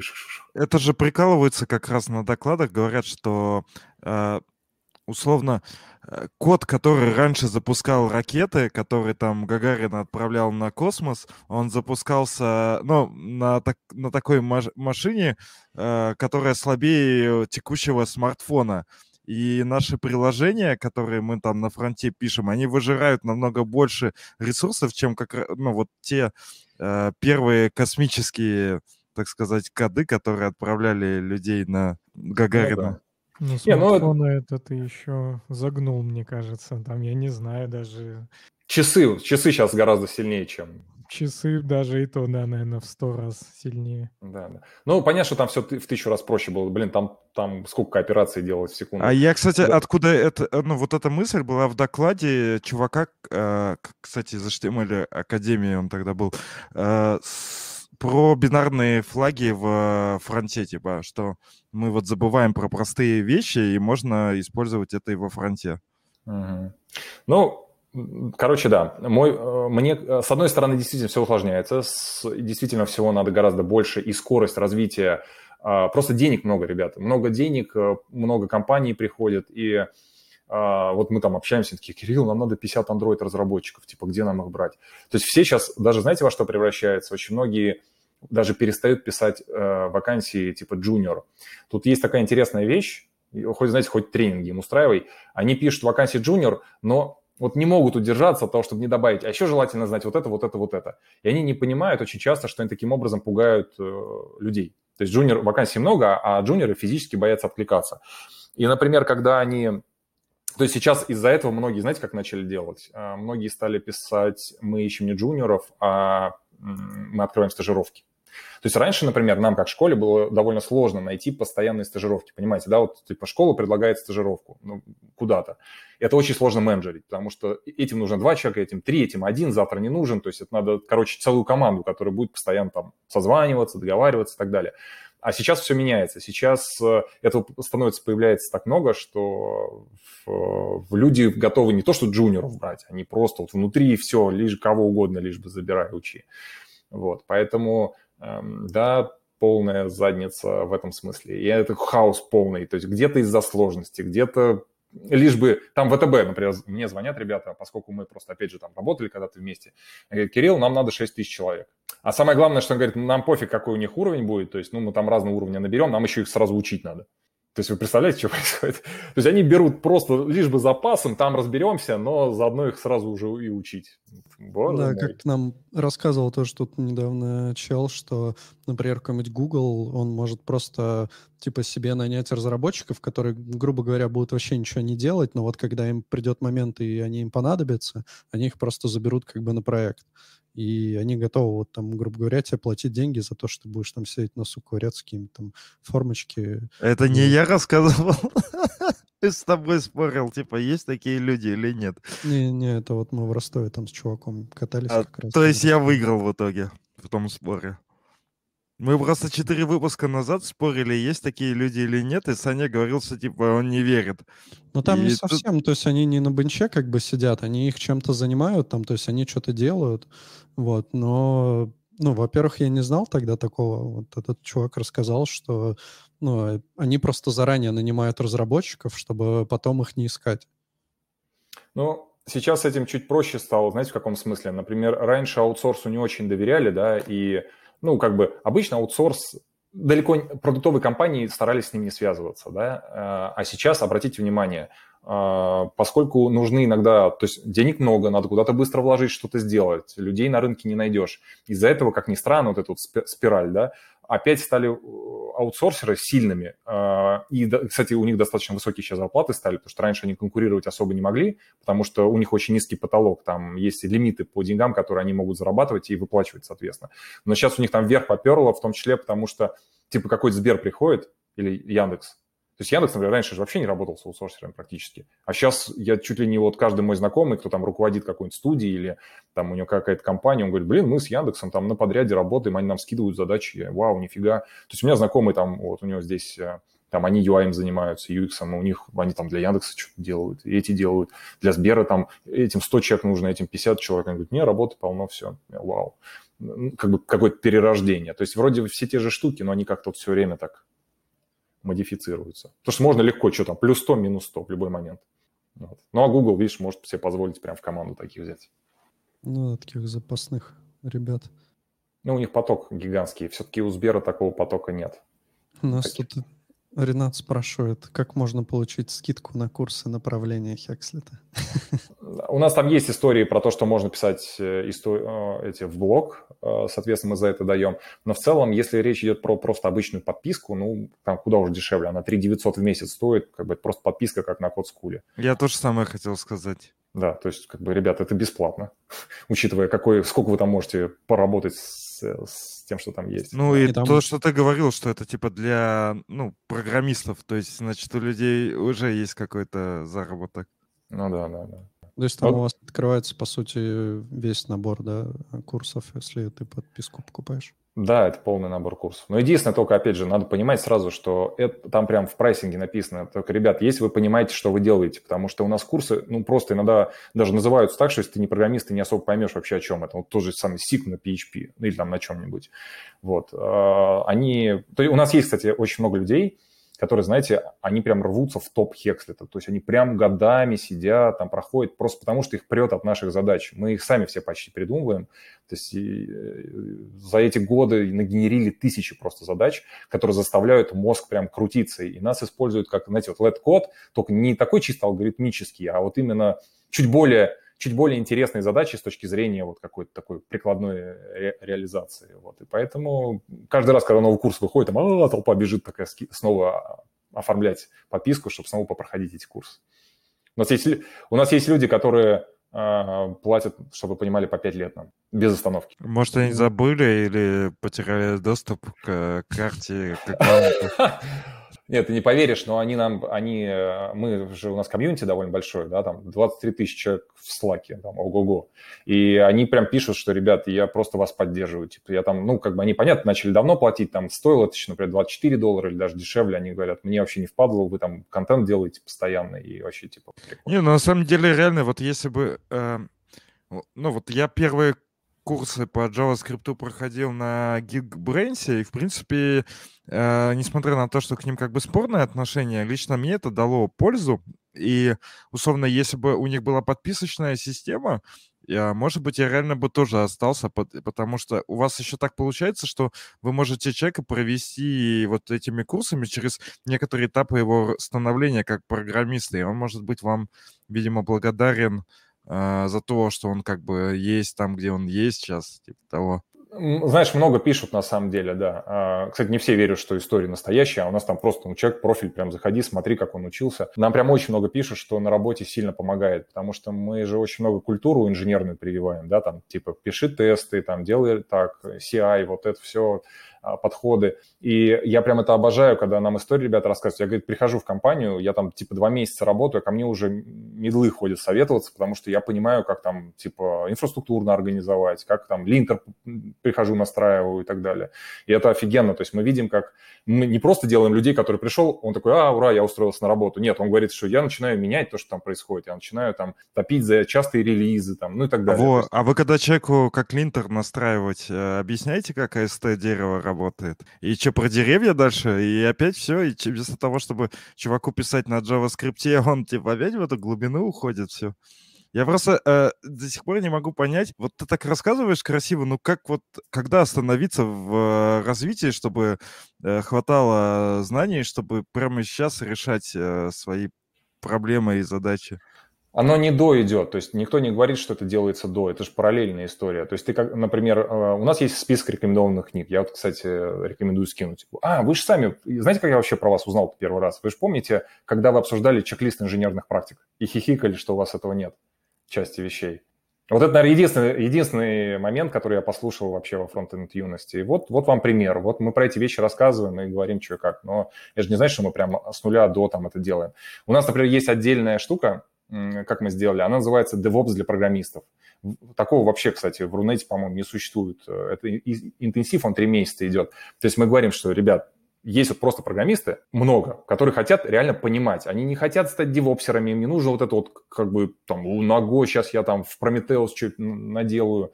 И они просто хотят понимать, как это работает, как можно масштабироваться и так далее. И мы и мы, соответственно, сделали вот такую вещь, которая им позволяет в этом прокачаться. И, соответственно, ребята это идут, проходят за довольно короткое время, а потом приходят такие там в Docker Compose заворачивают, там улучшают систему сборки, ну, много чего там. С терраформом знакомиться, он с квадратными глазами ходит, что вообще так можно делать. И все в этом духе. Короче, это все параллельная история, она не заменяет программирование. Но вот то, что ты говоришь по поводу программирования, у меня есть поинт конкретный, типа, что нужно знать заранее. Это вот одна из вещей, которая отличает, там спрашивают тоже, что отличает. На самом деле много чего отличает, но вот один из поинтов. А, помните, я говорил в самом начале, что новичков сложнее учить. У новичков есть одна очень серьезная проблема, которая вообще не про знание не, не про знание языка, фреймворков и так далее. Дайте так, раз, я разделяю как бы обучение программированию на две вещи независимых. Первое – инфраструктурное. А туда я отношу в том числе знания операционок, там нижний уровень, вот как говорят, давай на C++, начни писать, чтобы ты понял, как там работает все внизу. Вот это я называю все инфраструктурное. Эта штука на самом деле вторичная, то есть она должна идти параллельно как бы где-то там, и то не сразу, да. Ну, часть сразу можно, например, книжка «Код», прекрасная книжка, можешь сразу читать. Есть вещи, которые можно потом. А вторая – это чисто а, алгоритмически логическая. Это не алгоритмы в чистом виде, типа «напиши сортировку». Вы же знаете, да, когда человек, вот, вот новичок, а, вы ему даете, типа, давайте я вам сейчас расскажу про переменные. Они их не понимают. То есть проблема не в том, чтобы сказать, вот синтаксис. Для них сама концепция не имеет никакого значения. Для них циклы не имеют никакого значения. То есть вы объясняете новичку, что такое циклы и переменные, и ожидать, что он сможет, например, перебрать строчку и что-то с ней сделать, ну, нельзя, он этого не сможет сделать. Там вообще вот эти, да, коробочки, там движения, вот это все. Тысячу есть способов, да, кто как, кто как не выеживается, чтобы это объяснить. Но идея в том, что на этом этапе, знаете, в чем проблема? Не, есть еще третий момент, связанный с отладкой, то есть это еще один такой э, столб. Но вот этот вот логический, алгоритмический, он как бы ключевой, потому что э, человеку надо научиться как бы оперировать, оперировать э, элементами языка, чтобы из этого что-то соединять. Он вообще должен понимать, что такое, например, выражение, что вот представьте просто, новичку показываешь вызов функции, с, э, в которой передаешь, например, единичку, а потом он вы, вы, вы, видит вызов функции, в которой передается переменная. И для него это абсолютно разные синтаксисы. То есть если вы второе покажете, объясняя только первое, он скажет, что это вы мне другой синтаксис показываете, так нельзя. То есть он не понимает, что можно комбинировать. И, ну, понимаете, да, что вызов функции же может передать любое выражение, там еще один вызов функции. Для него это тоже новый синтаксис, ему это надо объяснять. И вот идея в том, что мы как бы э, в нашем обучении, в начальном, мы уделяем большое, время, большое количество времени именно работе, по сути, с коллекциями. То есть именно на коллекциях проявляется вот эта вот вообще способность что-то делать, когда чувак, у него есть на входе какая-то коллекция, и он должен ее каким-то образом преобразовать, сделать там фильтрацию, группировку, ну вот разные такие вещи. И говорю, это тысячу раз проще какая-то сортировка. Это просто такое формирование именно вот этого мышления, как бы, э, ну, правильного, которое нужно. И только после этого мы уже идем в прикладнуху, потому что у нас люди, которые учатся, они говорят, блин, React сам простой курс. Я говорю, вообще без проблем уже, потому что все. То, что у вас там будут мапы, у вас там будет вот эта вся история, и э, она не должна отвлекать. То есть вы, для вас это должно быть естественно. На это не уходит огромное количество времени, но типа мозгу просто надо привыкнуть. То есть где-то месяца полтора мы точно на это уводим, что типа мы изучаем принципы работы вообще такие я даже не знаю, я не хочу слово алгоритм использовать. Я просто так смотрю на это, и мне все равно кажется, что такой, ну, два месяца изучал там, э, как э, синтаксис вообще, ну, в любом языке устроен. Потом э, два месяца изучал э, там еще что-то, два месяца еще что-то, а потом жизнь закончилась, и ты умер. Так и не стал программистом. Там вообще нахера-то так-то изучать. У меня вопрос был, куда вклинить эти АСТ-деревья? Ты не поверишь, у нас деревья, у нас есть курс по деревьям, который идет перед вторым проектом, это пятый курс, по-моему, на Хекслите, а, изучается уже на второй месяц, да. Деревья одна из ключ... У меня даже твит есть на эту тему, что а, фактически способность оперировать деревьями очень хорошо показывает э, вот эту готовность как бы писать нормальный код. А, да, я это замечаю по жизни, что вот то, как человек оперирует коллекциями, то, как он может поработать с деревьями, это именно вопрос чисто про логическое мышление. Язык тут вообще не важен. Чтобы ты понимал, там синтаксиса вообще нового нет. То есть синтаксис новый есть там типа в курсе по массивам, а у нас целый курс по массиву. Он маленький, то есть он там точечный, но это курс, потому что нельзя массивы просто объяснить и типа, чувак, сделай практику, потому что он не сможет ничего делать. Ты ему скажешь там какую-то задачу, любую прикладную, там, возьми список пользователей, что-нибудь, э, что-нибудь там посчитай, например, какая там средняя зарплата, а они ничего сделать не смогут. А вот это, это не просто посчитай зарплату. А, мой жизненный весь опыт работы с новичками, вот, с теми, кто ничего не понимает, заключается в том, что вот именно это является та основа, на которую накидывается все. То есть это нужно довести до определенного автоматизма, когда чувак прям вот в голове начинает видеть эти пути, и потом любую прикладнуху. Нет, на это не уходит много времени. То есть можно посмотреть, это все очень, ну, как бы ограничено. Нет такого, два месяца ты синтаксис учишь, два месяца, это нет. Мы очень быстро переходим к коллекциям, это как бы ключевая вещь. У нас даже как бы какие-то вещи, связанные с ОУП, они там уже прям вот совсем потом даются, даже после того, как мы с фронтендом работаем. Просто потому, что это уже как бы очень прикладные вещи, не важные для умения программировать. Просто мне вот как олдскульному фронтенде, ну, разработчику вообще сложно понять, э, вот как, когда новички приходят, потому что мне кажется, меня программирование как бы э, всю жизнь окружало, то есть, условно, вот эти концепции как бы с детства они у меня пришли, и вот к тому моменту, когда я ну, пришел именно в программирование, я уже понимал все это. И как вот люди, которые никогда этим, например, не интересовались, ну, условно, человеку там 20-25 лет, и он так, ну, и он, грубо говоря, там всю жизнь играл на скрипке. Ему говорят, а сейчас ты будешь, типа, язык программирования учить. Для меня это вообще как бы другая какая-то планета, другие координаты, я вообще не понимаю, как вот люди там... Ну, ты абсолютно прав. Вот именно в этом проблема. То есть э, у нас, э, мы же работаем с нашими вот наставниками, с, то есть у нас методисты есть, да, с которыми мы прорабатываем.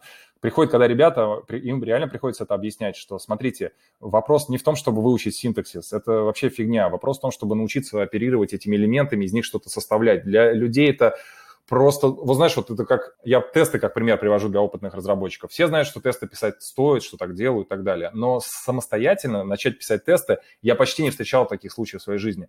Это настолько сложно, вот этот переход от не пишу тесты, я написал свой первый тест, что почти всегда это заканчивается, ну, как бы почти всегда это происходит только тогда, когда в компании либо появляется, либо есть чувак, который тебя прям берет, такой сажает и говорит, давай мы это сделаем.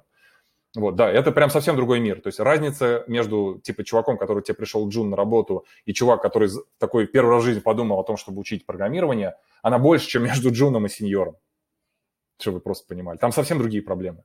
И, кстати, можно посмотреть, мы эту концепцию развили, у нас есть такой проект Code Basics, я думаю, вы его видели, скорее всего, я тут его периодически скидываю. Это прям бесплатный open source проект, где мы даем основы вообще по языкам с э, этим, с редактором прям тут.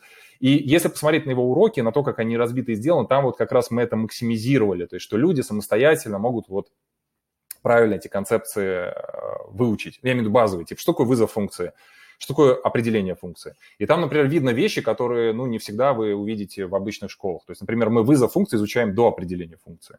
То есть мы сначала учимся пользоваться чем-то перед тем, как мы пытаемся понять, как это устроено внутри. Ну, тут Евгений как раз писал, что у вас есть разные стажировки, код Battle, код Basics и еще дофига open source проектов. Да, это один из, э, вот типа спрашивают, чем там Hexlet тоже отличается. Hexlet сделан программистами, соответственно, мы как программисты делаем все, что мы делаем как программисты. То есть, например, гигантское количество вещей, которые у нас есть, они реально являются open source. Это продакшн прям проекты, у которых есть пользователи, которые делаются годами, причем на разных совершенно технологиях и мы наших ребят максимально туда пушим. Типа, ребят, давайте, участвуйте, pull реквесты это как бы самое главное. Это гораздо круче, чем просто какая-то стажировка. То есть вы прям, прям в настоящем open source, который в продакшене используется, участвуете. Я, кстати, да, хотел вместо тебя на этот вопрос ответить. Просто э, мы как раз с Сашей Шарновым были, ну, давно на веб-стандартах, ну, на веб-стандартной конференции, я уже забыл, как она называется. Days. Я просто... Days. Да, давно не было уже конференции, забываешь, как они называются. И там был как раз директор HTML Академии, и он говорил про то, что его основная задача — это быстро людей научить, потому что нужны как раз, как я говорил в начале, какие-то руки, которые будут делать, то есть не нужны, ну, для большинства простых задач не нужны высококвалифицированные инженеры, и они как бы таких не готовят. Они готовят э, людей, которые как бы быстро смогут э, ну, понять что-то и начать делать простые задачи на работе. Вот. А у вас, ну, мы сегодня обсуждали, я надеюсь, это понятно, у вас немножко подход другой, то есть вы пытаетесь, пытаетесь сделать все-таки инженера, как я понял, и да, уже да. потом, э, чтобы, ну, он уже сам выберет, куда ему плыть, в общем. То есть, да, мы когда обучаем фронту, Java, чем угодно, мы подчеркиваем, что, ребят, э, мы все-таки э, даем достаточную базу. Мы, кстати, скоро про это будем писать. У нас будет аналитика и статистика по прохождению собеседованием. То есть у нас очень отзывы офигенные от собеседований, что когда они приходят, говорят, вас очень классно подготовили. То есть у нас ребята проходят собеседование на очень высоком уровне. А, и это даст нам, например, возможность сейчас гарантировать и собеседование, и трудоустройство. Ну, это такая немножко затравка к тому, что мы скоро покажем всем, какие вещи мы сейчас можем делать. Ладно, тогда вопрос другой. А вы много людей отсекаете? Просто вот я, я не верю, ты так говоришь, что к нам люди приходят, потом там хорошие отзывы. Чтобы были хорошие отзывы, нужно ну, отсекать людей, или они сами должны отсекаться? А, знаешь, я тебе объясню, я тебе что объясню. А, действительно, есть люди отсекаются по разным причинам, а, но у нас же, видишь, из-за того, что Хекслет во многом, как тебе сказать, он такой свободный, то есть ты можешь в любой момент вписаться, поучиться, уйти или встроить его в какую-то свою штуку. То есть нету дедлайнов, нету... То есть у тебя, более того, вся система автоматизированная. Поскольку она там вся автоматизированная, то нельзя напасть, типа, знаешь, как вот бывает, вот Geekbrains говорят, да? Вот хороший пример. У них такая модель, что там запись, э, ой, в смысле, live, и вот в один день тебе пока попался классный препод, ну, реально, вот люди там классные могут быть. Это в любой школе абсолютно классный. А в другой день чувак, у него связь рвется, ничего не получается, кошка бегает, жена на него орет, еще он микрофон не работает, и ты такой, что это вообще такое? А еще он что-нибудь не знает. Вот, и, и тогда ты видишь миллиард негативных отзывов. Поэтому у нас таких отзывов крайне мало, просто потому что как бы им нет куда взяться, система автоматизированная. То есть, что бы я сейчас не делал, я ее не ухудшу, мы ее только улучшаем. И поэтому, если есть отзывы, они... Ну, смотри, я, короче, гипотетически прошел ваши курсы, пошел на собес, и не прошел его, а ты говоришь, что все хорошо типа отзываются. Что за фигня? Я не рад. А, давайте даже объясню. Просто, грубо говоря, если ты проходишь, э, я не, не имел в виду, что у нас все вот такое. Понятно, что люди отваливаются. Понятно, что есть отзывы разные, и люди говорят, блин, слишком сложно, я от вас ушел. Вот тебе, пожалуйста, пример. То есть тут point вот в чем. Грубо говоря, программа построена таким образом, она не длинная, кстати, 8 месяцев, там, 10, то есть у нас в среднем там, меньше, чем за год трудоустраивается, это совершенно нормальная средняя, как бы средняя цифра по области. А, вот. А, короче, смысл в чем? Если ты сам проходишь вот эту нашу программу, ну, ты не можешь не пройти собеседование. Ну, просто мы так тебя там... У нас практики так много, она там на каждом шагу, она такая, что... Ну, вот просто представь, четвертый проект, ты, по сути, Slack должен сделать сам. Ну, как ты не устроишься после этого? Там, блин, прям по полной программе. Там веб-сокеты, там переключение каналов, авторизация, там просто есть все. А я уж не говорю про три предыдущих проекта, которые тебя там задрачивают. Вот. Поэтому просто сама система так сделана, что если ты типа прошел и не трудоустроился, ну, блин, тут надо выяснять. Там очень часто бывает, что софт-скиллы, например, не прошли. Или, а, знаешь, такое тоже бывает, чувак все списывал. Или у него там рядом сидел какой-то дяденька, который ему помогал. Нафига он списывал? Нафига он платит вообще тогда? Ну, такое ну, бывает. Это не часто, но бывает. На основе как бы лучших практик там и всякого такого, поэтому получается, что типа, ну, ты проходишь, соответственно. То есть можно научить человека делать э, Slack плохо, а можно хорошо. Да, спрашивают по поводу в Яндекс обеспечено прохождение собеседования. Нет, конечно, потому что Яндекс задрачивает на алгоритмы. Мы этого не делаем. То есть, э, ну, как бы нужно дополнительно будет качаться. Если бы мы фронтендеров на алгоритмы задрачивали, у нас бы никто вообще не, не заканчивал учиться. И не шел бы. И не шел бы, да. У нас, кстати, вот даже где-то Евгений писал, э, что он на работе прорекламировал курс по DevOps, и человек 20 сразу захотел вписаться. Вопрос, конечно, сколько вписалось. Еще вот, э, Ренат, ну ты, в принципе, ответил, наверное, на этот вопрос, но вот он спрашивает, чем Hexlet качественнее, чем Geekbrains. Еще он хочет купончик, но я предлагаю сделать так, что если ты там захочешь, ты нам его скинешь, а не захочешь и не скинешь. за ему за активность. Вот, и... Так а непонятно за что и какой купончик, я имею в виду, что он, видимо, 3900 хочет. Ну, да. Так как пусть он хотя бы напишет, на что он хочет скидку. Это Слушайте, непонятно. ребят, у нас, смотрите, там сверху бесплатное написано. У нас 8 бесплатных курсов. То есть, например, у нас есть основы командной строки. Очень, кстати, любят этот курс люди, его другие школы используют, и он во многих компаниях используется как часть процесса обучения. Очень рекомендую, попробуйте в браузере с консолью, с практикой, и все как полагается. Вы хотя бы оцените, что происходит. Там, по-моему, тысяч десять его прошло или больше. Там очень большой, хороший курс. Ты что про Geekbrains скажешь? Я, знаешь, это, как говорят, про конкурентов э, либо никак, либо хорошо. Э, ничего не скажу, сейчас э, эти школы mail.ru, у них достаточно денег, чтобы сделать любое качество. А у них есть, они могут привлечь хороших ребят, и у них, да, как бы разное к ним отношение, но я знаю кла- кучу классных ребят, которые там работают. Э, знаю, какие там бывают ошибки. У нас, например, гораздо хуже маркетинг, то есть у них маркетинг запредельный, а, там в этом смысле они очень сильные, но с точки зрения вот чисто инженерных вот всяких вещей и даже банальной проработки вот этой программы вот и до, ну, там вообще мало кто может соревноваться с нами, просто потому что, блин, мы этим 8 лет занимались только вот этим. Фронтом мы, мы сам, сами в этом как бы эксперты, ну, фронт-бэк, вот это все. И плюс оно все записано, это текст полностью, то есть чтобы вы понимали, очень многие люди по подписке абсолютно самостоятельно трудоустроились, то есть прошли все от и до и нашли работу фактически не взаимодействуя с нами. Просто представьте уровень проработанности материала. То есть это не значит, что у него нет косяков, но просто такого, в принципе, нигде больше нет. А, но я на это потратил 6 лет. То есть я больше этот опыт повторять другими языками не буду. Ну, ну по, понятно, что просто тут разница принципиальная, что вы условно даете примерно, что ну, ты считаешь как бы нужным, а курсы в большинстве своем дают, что как бы от них ждут люди. То есть, грубо говоря, а, люди... Я хочу выучить JavaScript, поэтому будет типа курс JavaScript за 30 дней. Да, а... да, да, все так. Более, более того, ты, а, я тебе даже добавлю, ты абсолютно прав. Мы, потому что мы это делаем, потому что мы знаем, что действительно надо, кого бы мы сами взяли на работу, да, что мы хотим. А там еще, знаешь, как часто делают? Опять же, я не, это не в, в обиду этим компаниям, у них выбора особо нет. То есть, например, приходит чувак э, на, на, на фронтенд, и он такой, такой смотрит, такой, вот у вас есть React, а почему у вас Vue нет? А еще вот, вот это, вот это, вот это, вот это. То есть он хочет, чтобы это было все в рамках одного курса, просто потому что это во всех вакансиях написано. И понятно, что если ты все это впихиваешь, то ну, какое там, какая-то может быть глубина и вообще понимание. Там, грубо говоря, э, getting started тут, getting started тут, getting started тут, по два урока на каждый. В итоге человек ничего не знает. Вот я буквально вчера только делал по data, эм, вебинар с Data Science у нас на канале, да, и она сказала, что в Data Science у дата-сайентистов, сложных произносить, у них ровно то же самое. Там пытаются воткнуть абсолютно все, и в итоге человек выходит как бы с, просто с минимальными знаниями. То есть, типа, он все слова знает, но внутри ноль полный. Вот это бич. Но, понимаете же, это с обеих сторон история. Это пишут в вакансиях, люди это покупают, соответственно, эти пытаются продавать, и мы попадаем в замкнутый круг. Ну, кстати, вот Евгений даже написал, что его после Хекслита взяли на первую работу без техсобеса благодаря репутации или э, знаешь, я это скажу почему. Потому что я не знаю в его случае, но у нас, например, проекты, которые делаются на Хекслите, они э, достаточно глубокие. То есть, когда их находят на гитхабе, ну, технари, которые в компаниях, они очень часто вдохновляются. Ну, например, чтобы вы понимали, там второй проект на, на JS, вот именно вот эта прокачка. То есть мы не даем фронтендовые проекты вначале. Второй проект — это differ.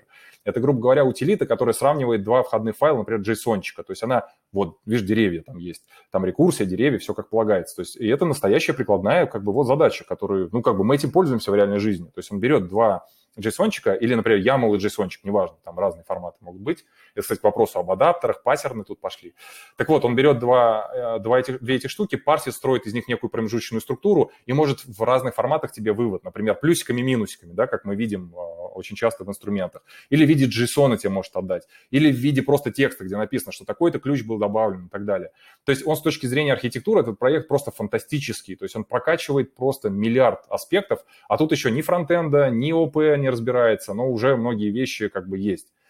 И ну, там уже, типа, мы говорим про абстрактные синтаксические деревья. И когда... И это происходит прямо на, типа, второй-третий месяц обучения. И когда у нас люди, которые собеседуют э, наших ребят, они вот с такими глазами смотрят на этот проект и э, проговаривают, как правило, типа, расскажите, как вы А, ну, типа, они пытаются проверить, это точно ты написал. И когда они его обсуждают, и выясняют, что чувак его написал, очень много кейсов, когда на работу брали только за счет обсуждения второго проекта. Это даже не третий, где уже фронт пошел, и четвертый, где пошел уже React по полной программе. А я могу, кстати, как раз в сравнении рассказать про Geekbrains. Мы в Geekbrains делали задачку про змейку. Ну, игра змея, которая там ходит в, в прямоугольнике.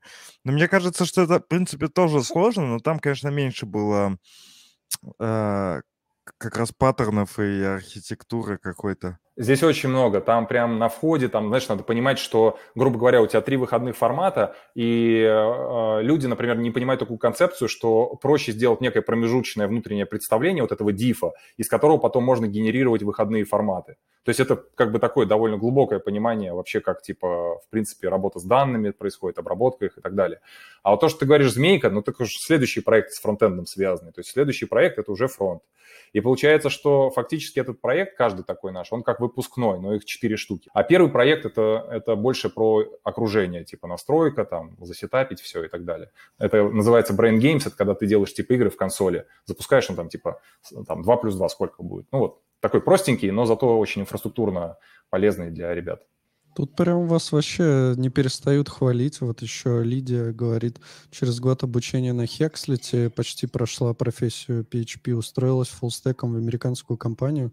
После базы, полученной на Хекслите, очень быстро освоила фронтенд самостоятельно.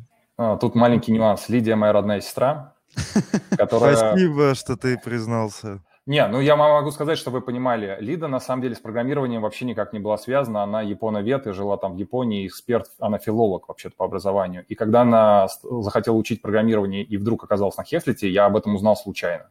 То есть я просто, то есть чтобы вы понимали, она у меня купонов и скидок не спрашивала. Она пришла и просто купила проект и начала их проходить. И я в какой-то момент смотрю такой, она там вопросы какие-то задает. Я говорю, ты что здесь делаешь? Она говорит, я программистом решила стать. По-моему, ей хватило ровно полгода, чтобы трудоустроиться после этого, и она сейчас уже тимлит набирает людей. Так что, ребят, никакой аффилированности, все честно. Ну, звучит круто в любом случае. Вот здесь Антон говорит, бывали ли случаи, когда списывали проекты, частично просматривают готовые? Да, регулярно, но мы как бы внутри, мы знаете, мы даже не даем, мы как бы не запрещаем править тесты. То есть у нас, в отличие от, у нас в редакторе на Хехлите полностью среда вся. То есть вы можете править тесты. И если вы их поправите, вы даже можете пройти упражнения. Некоторые думают, что они нашли хак и пытаются нас обмануть. А знаете, что самое смешное? Нам-то вообще без разницы. Это люди сами себя обманывают. И люди реально списывают. То есть я все равно, я смотрю на это не понимаю, нафига они так делают? То есть мы же за ними не следим, у нас нет никакого контроля. То есть это ваша история. Мы код-ревью даем, если они там в групповом обучении. Но люди все равно, не знаю, что школа с нами сделала, а, они продолжают списывать. Конечно, не все, но есть, есть такие истории. Я поражен вообще. То есть люди отдают деньги, чтобы потом списывать, при том, что на них никто не давит вообще. А, наверное, такой, надеюсь, быстрый вопросик. Я думаю, будем уже заканчивать. Хотел спросить, я просто не видел ваш редактор, ты его хвалишь, и, ну, наверное, он довольно сложный и крутой. А вот сейчас, э, в принципе, ну, знаешь, всякие код сэндбоксы или там вот GitHub сейчас сделал такую тоже IDE-шку там. Не думали и заиспользовать что-то такое или там они принципиально разные вообще. Мы с самого начала именно в эту сторону двигались, да. Мы пытались, то есть понятно, что это типа примерно 13 год, мы изучали все, что есть. К сожалению, ребят, у нас специфики очень много. То есть эти редакторы общего назначения, у них сложные API, они не решают те задачи, которые нам нужно решать. Поэтому долго изучаем и поняли, что нет, нам самим надо писать. Там как бы запуск кода, проверки линтеры, всякие редмишки, еще там механики, прям они слишком-слишком все не те, то есть это было бы дороже. Редактор, да, довольно... Там, понимаете, это же история про коннекты очень много, да, то есть у тебя разные вкладки, автосейвы, дисконнекты. Это очень сложная штука на самом деле, потому что типа в какой момент надо в бэке класть э, контейнер, там, а в какой момент соединяться. Там очень много всяких отслеживаний, а ты во вкладке, не во вкладке. Типа а после последнего реконнекта мы вообще код синхронизировали, его надо в эту сторону синхронизировать или в ту сторону синхронизировать. Вот. И вот эта штука, она прям настолько сложная, что прям пф, мозг взрывается каждый раз. Вот. Э, да, это одна из самых таких вот тяжелых вещей. Там не очень много кода, я не знаю, тысяч пять, может, строк, может, десять но это не очень много. Но сложность высокая довольно. Угу. Еще нам, кстати, как знакомый, может и нет. После трех месяцев самостоятельного обучения на Hexlet 24 на 7 JS и PHP без проектов получил два оффера после двух собесов на фуллстека. С тех пор поддерживаю подписку в знак поддержки два года. О, прекра- прекрасный. Прекрасный, смотри, какой прекрасный человек. Я, короче, можно я просто быстро? Это даже не только это не вопрос, это как бы просто мое мнение, что э, тем, кто после нашего подкаста решит все-таки там пройти курсы Хекслита, я бы советовал просто реально посмотреть все ну, курсы, которые есть разные, и сравнить между собой, и выбрать то, что им нравится. То есть, несмотря на то, что Кирилл там так все красиво сегодня говорил, и не докопаться. Но вы все равно как бы посмотрите разные варианты и что вам ближе из этого. Да. Я даже могу подсказывать, как сравнивать, потому что э, многие же поверхностно судят. То есть они смотрят такие, ой, там написано э, гарантированное трудоустройство. Там, ну и понимаете, да, и побежал быстрее.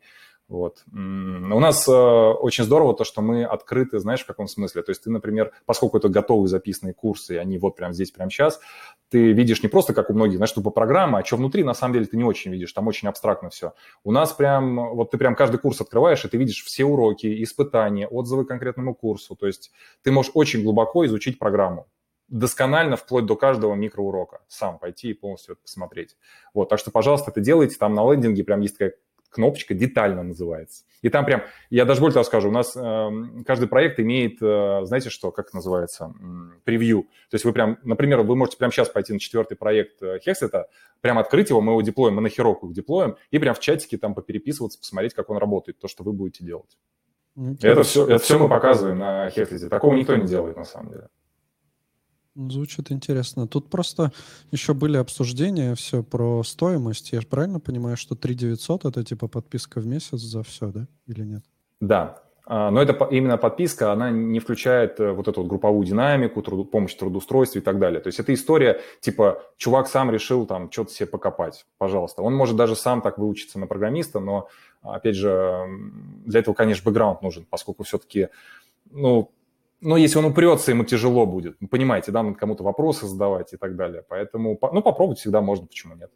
Ну, я имею в виду, если ты уже программист и, типа, решил расширить да. свои знания, то, в принципе, да. этого будет достаточно. Да.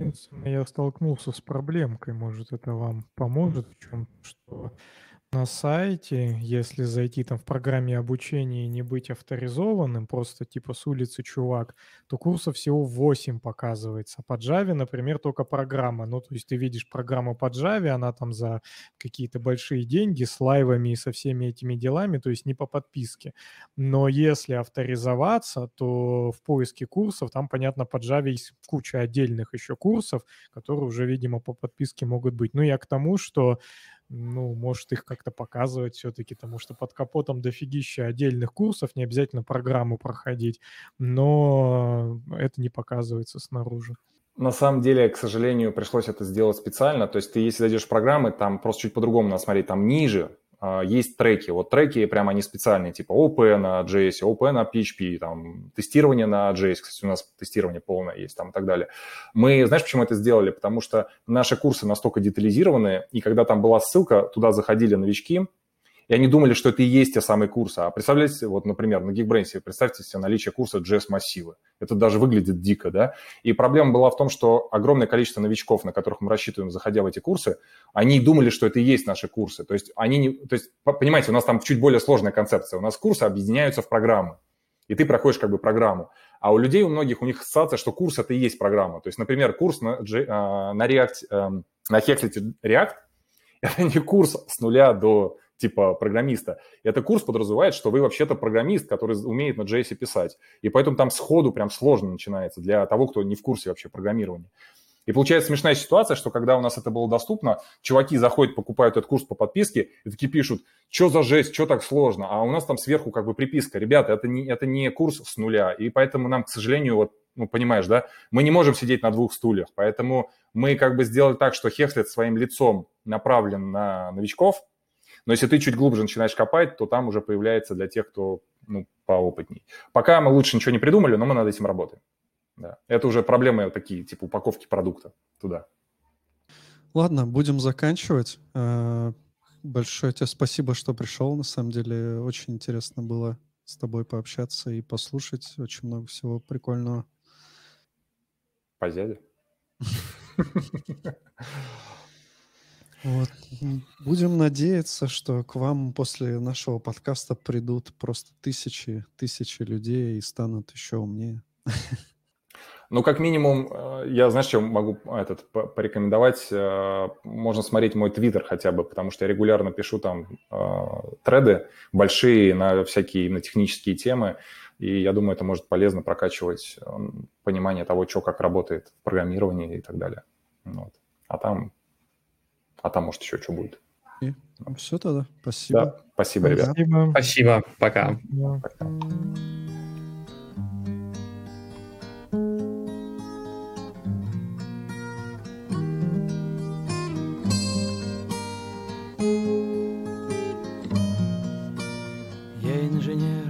на сотни рублей И больше я не получу Мне двадцать пять, и я до сих пор Не знаю, чего хочу.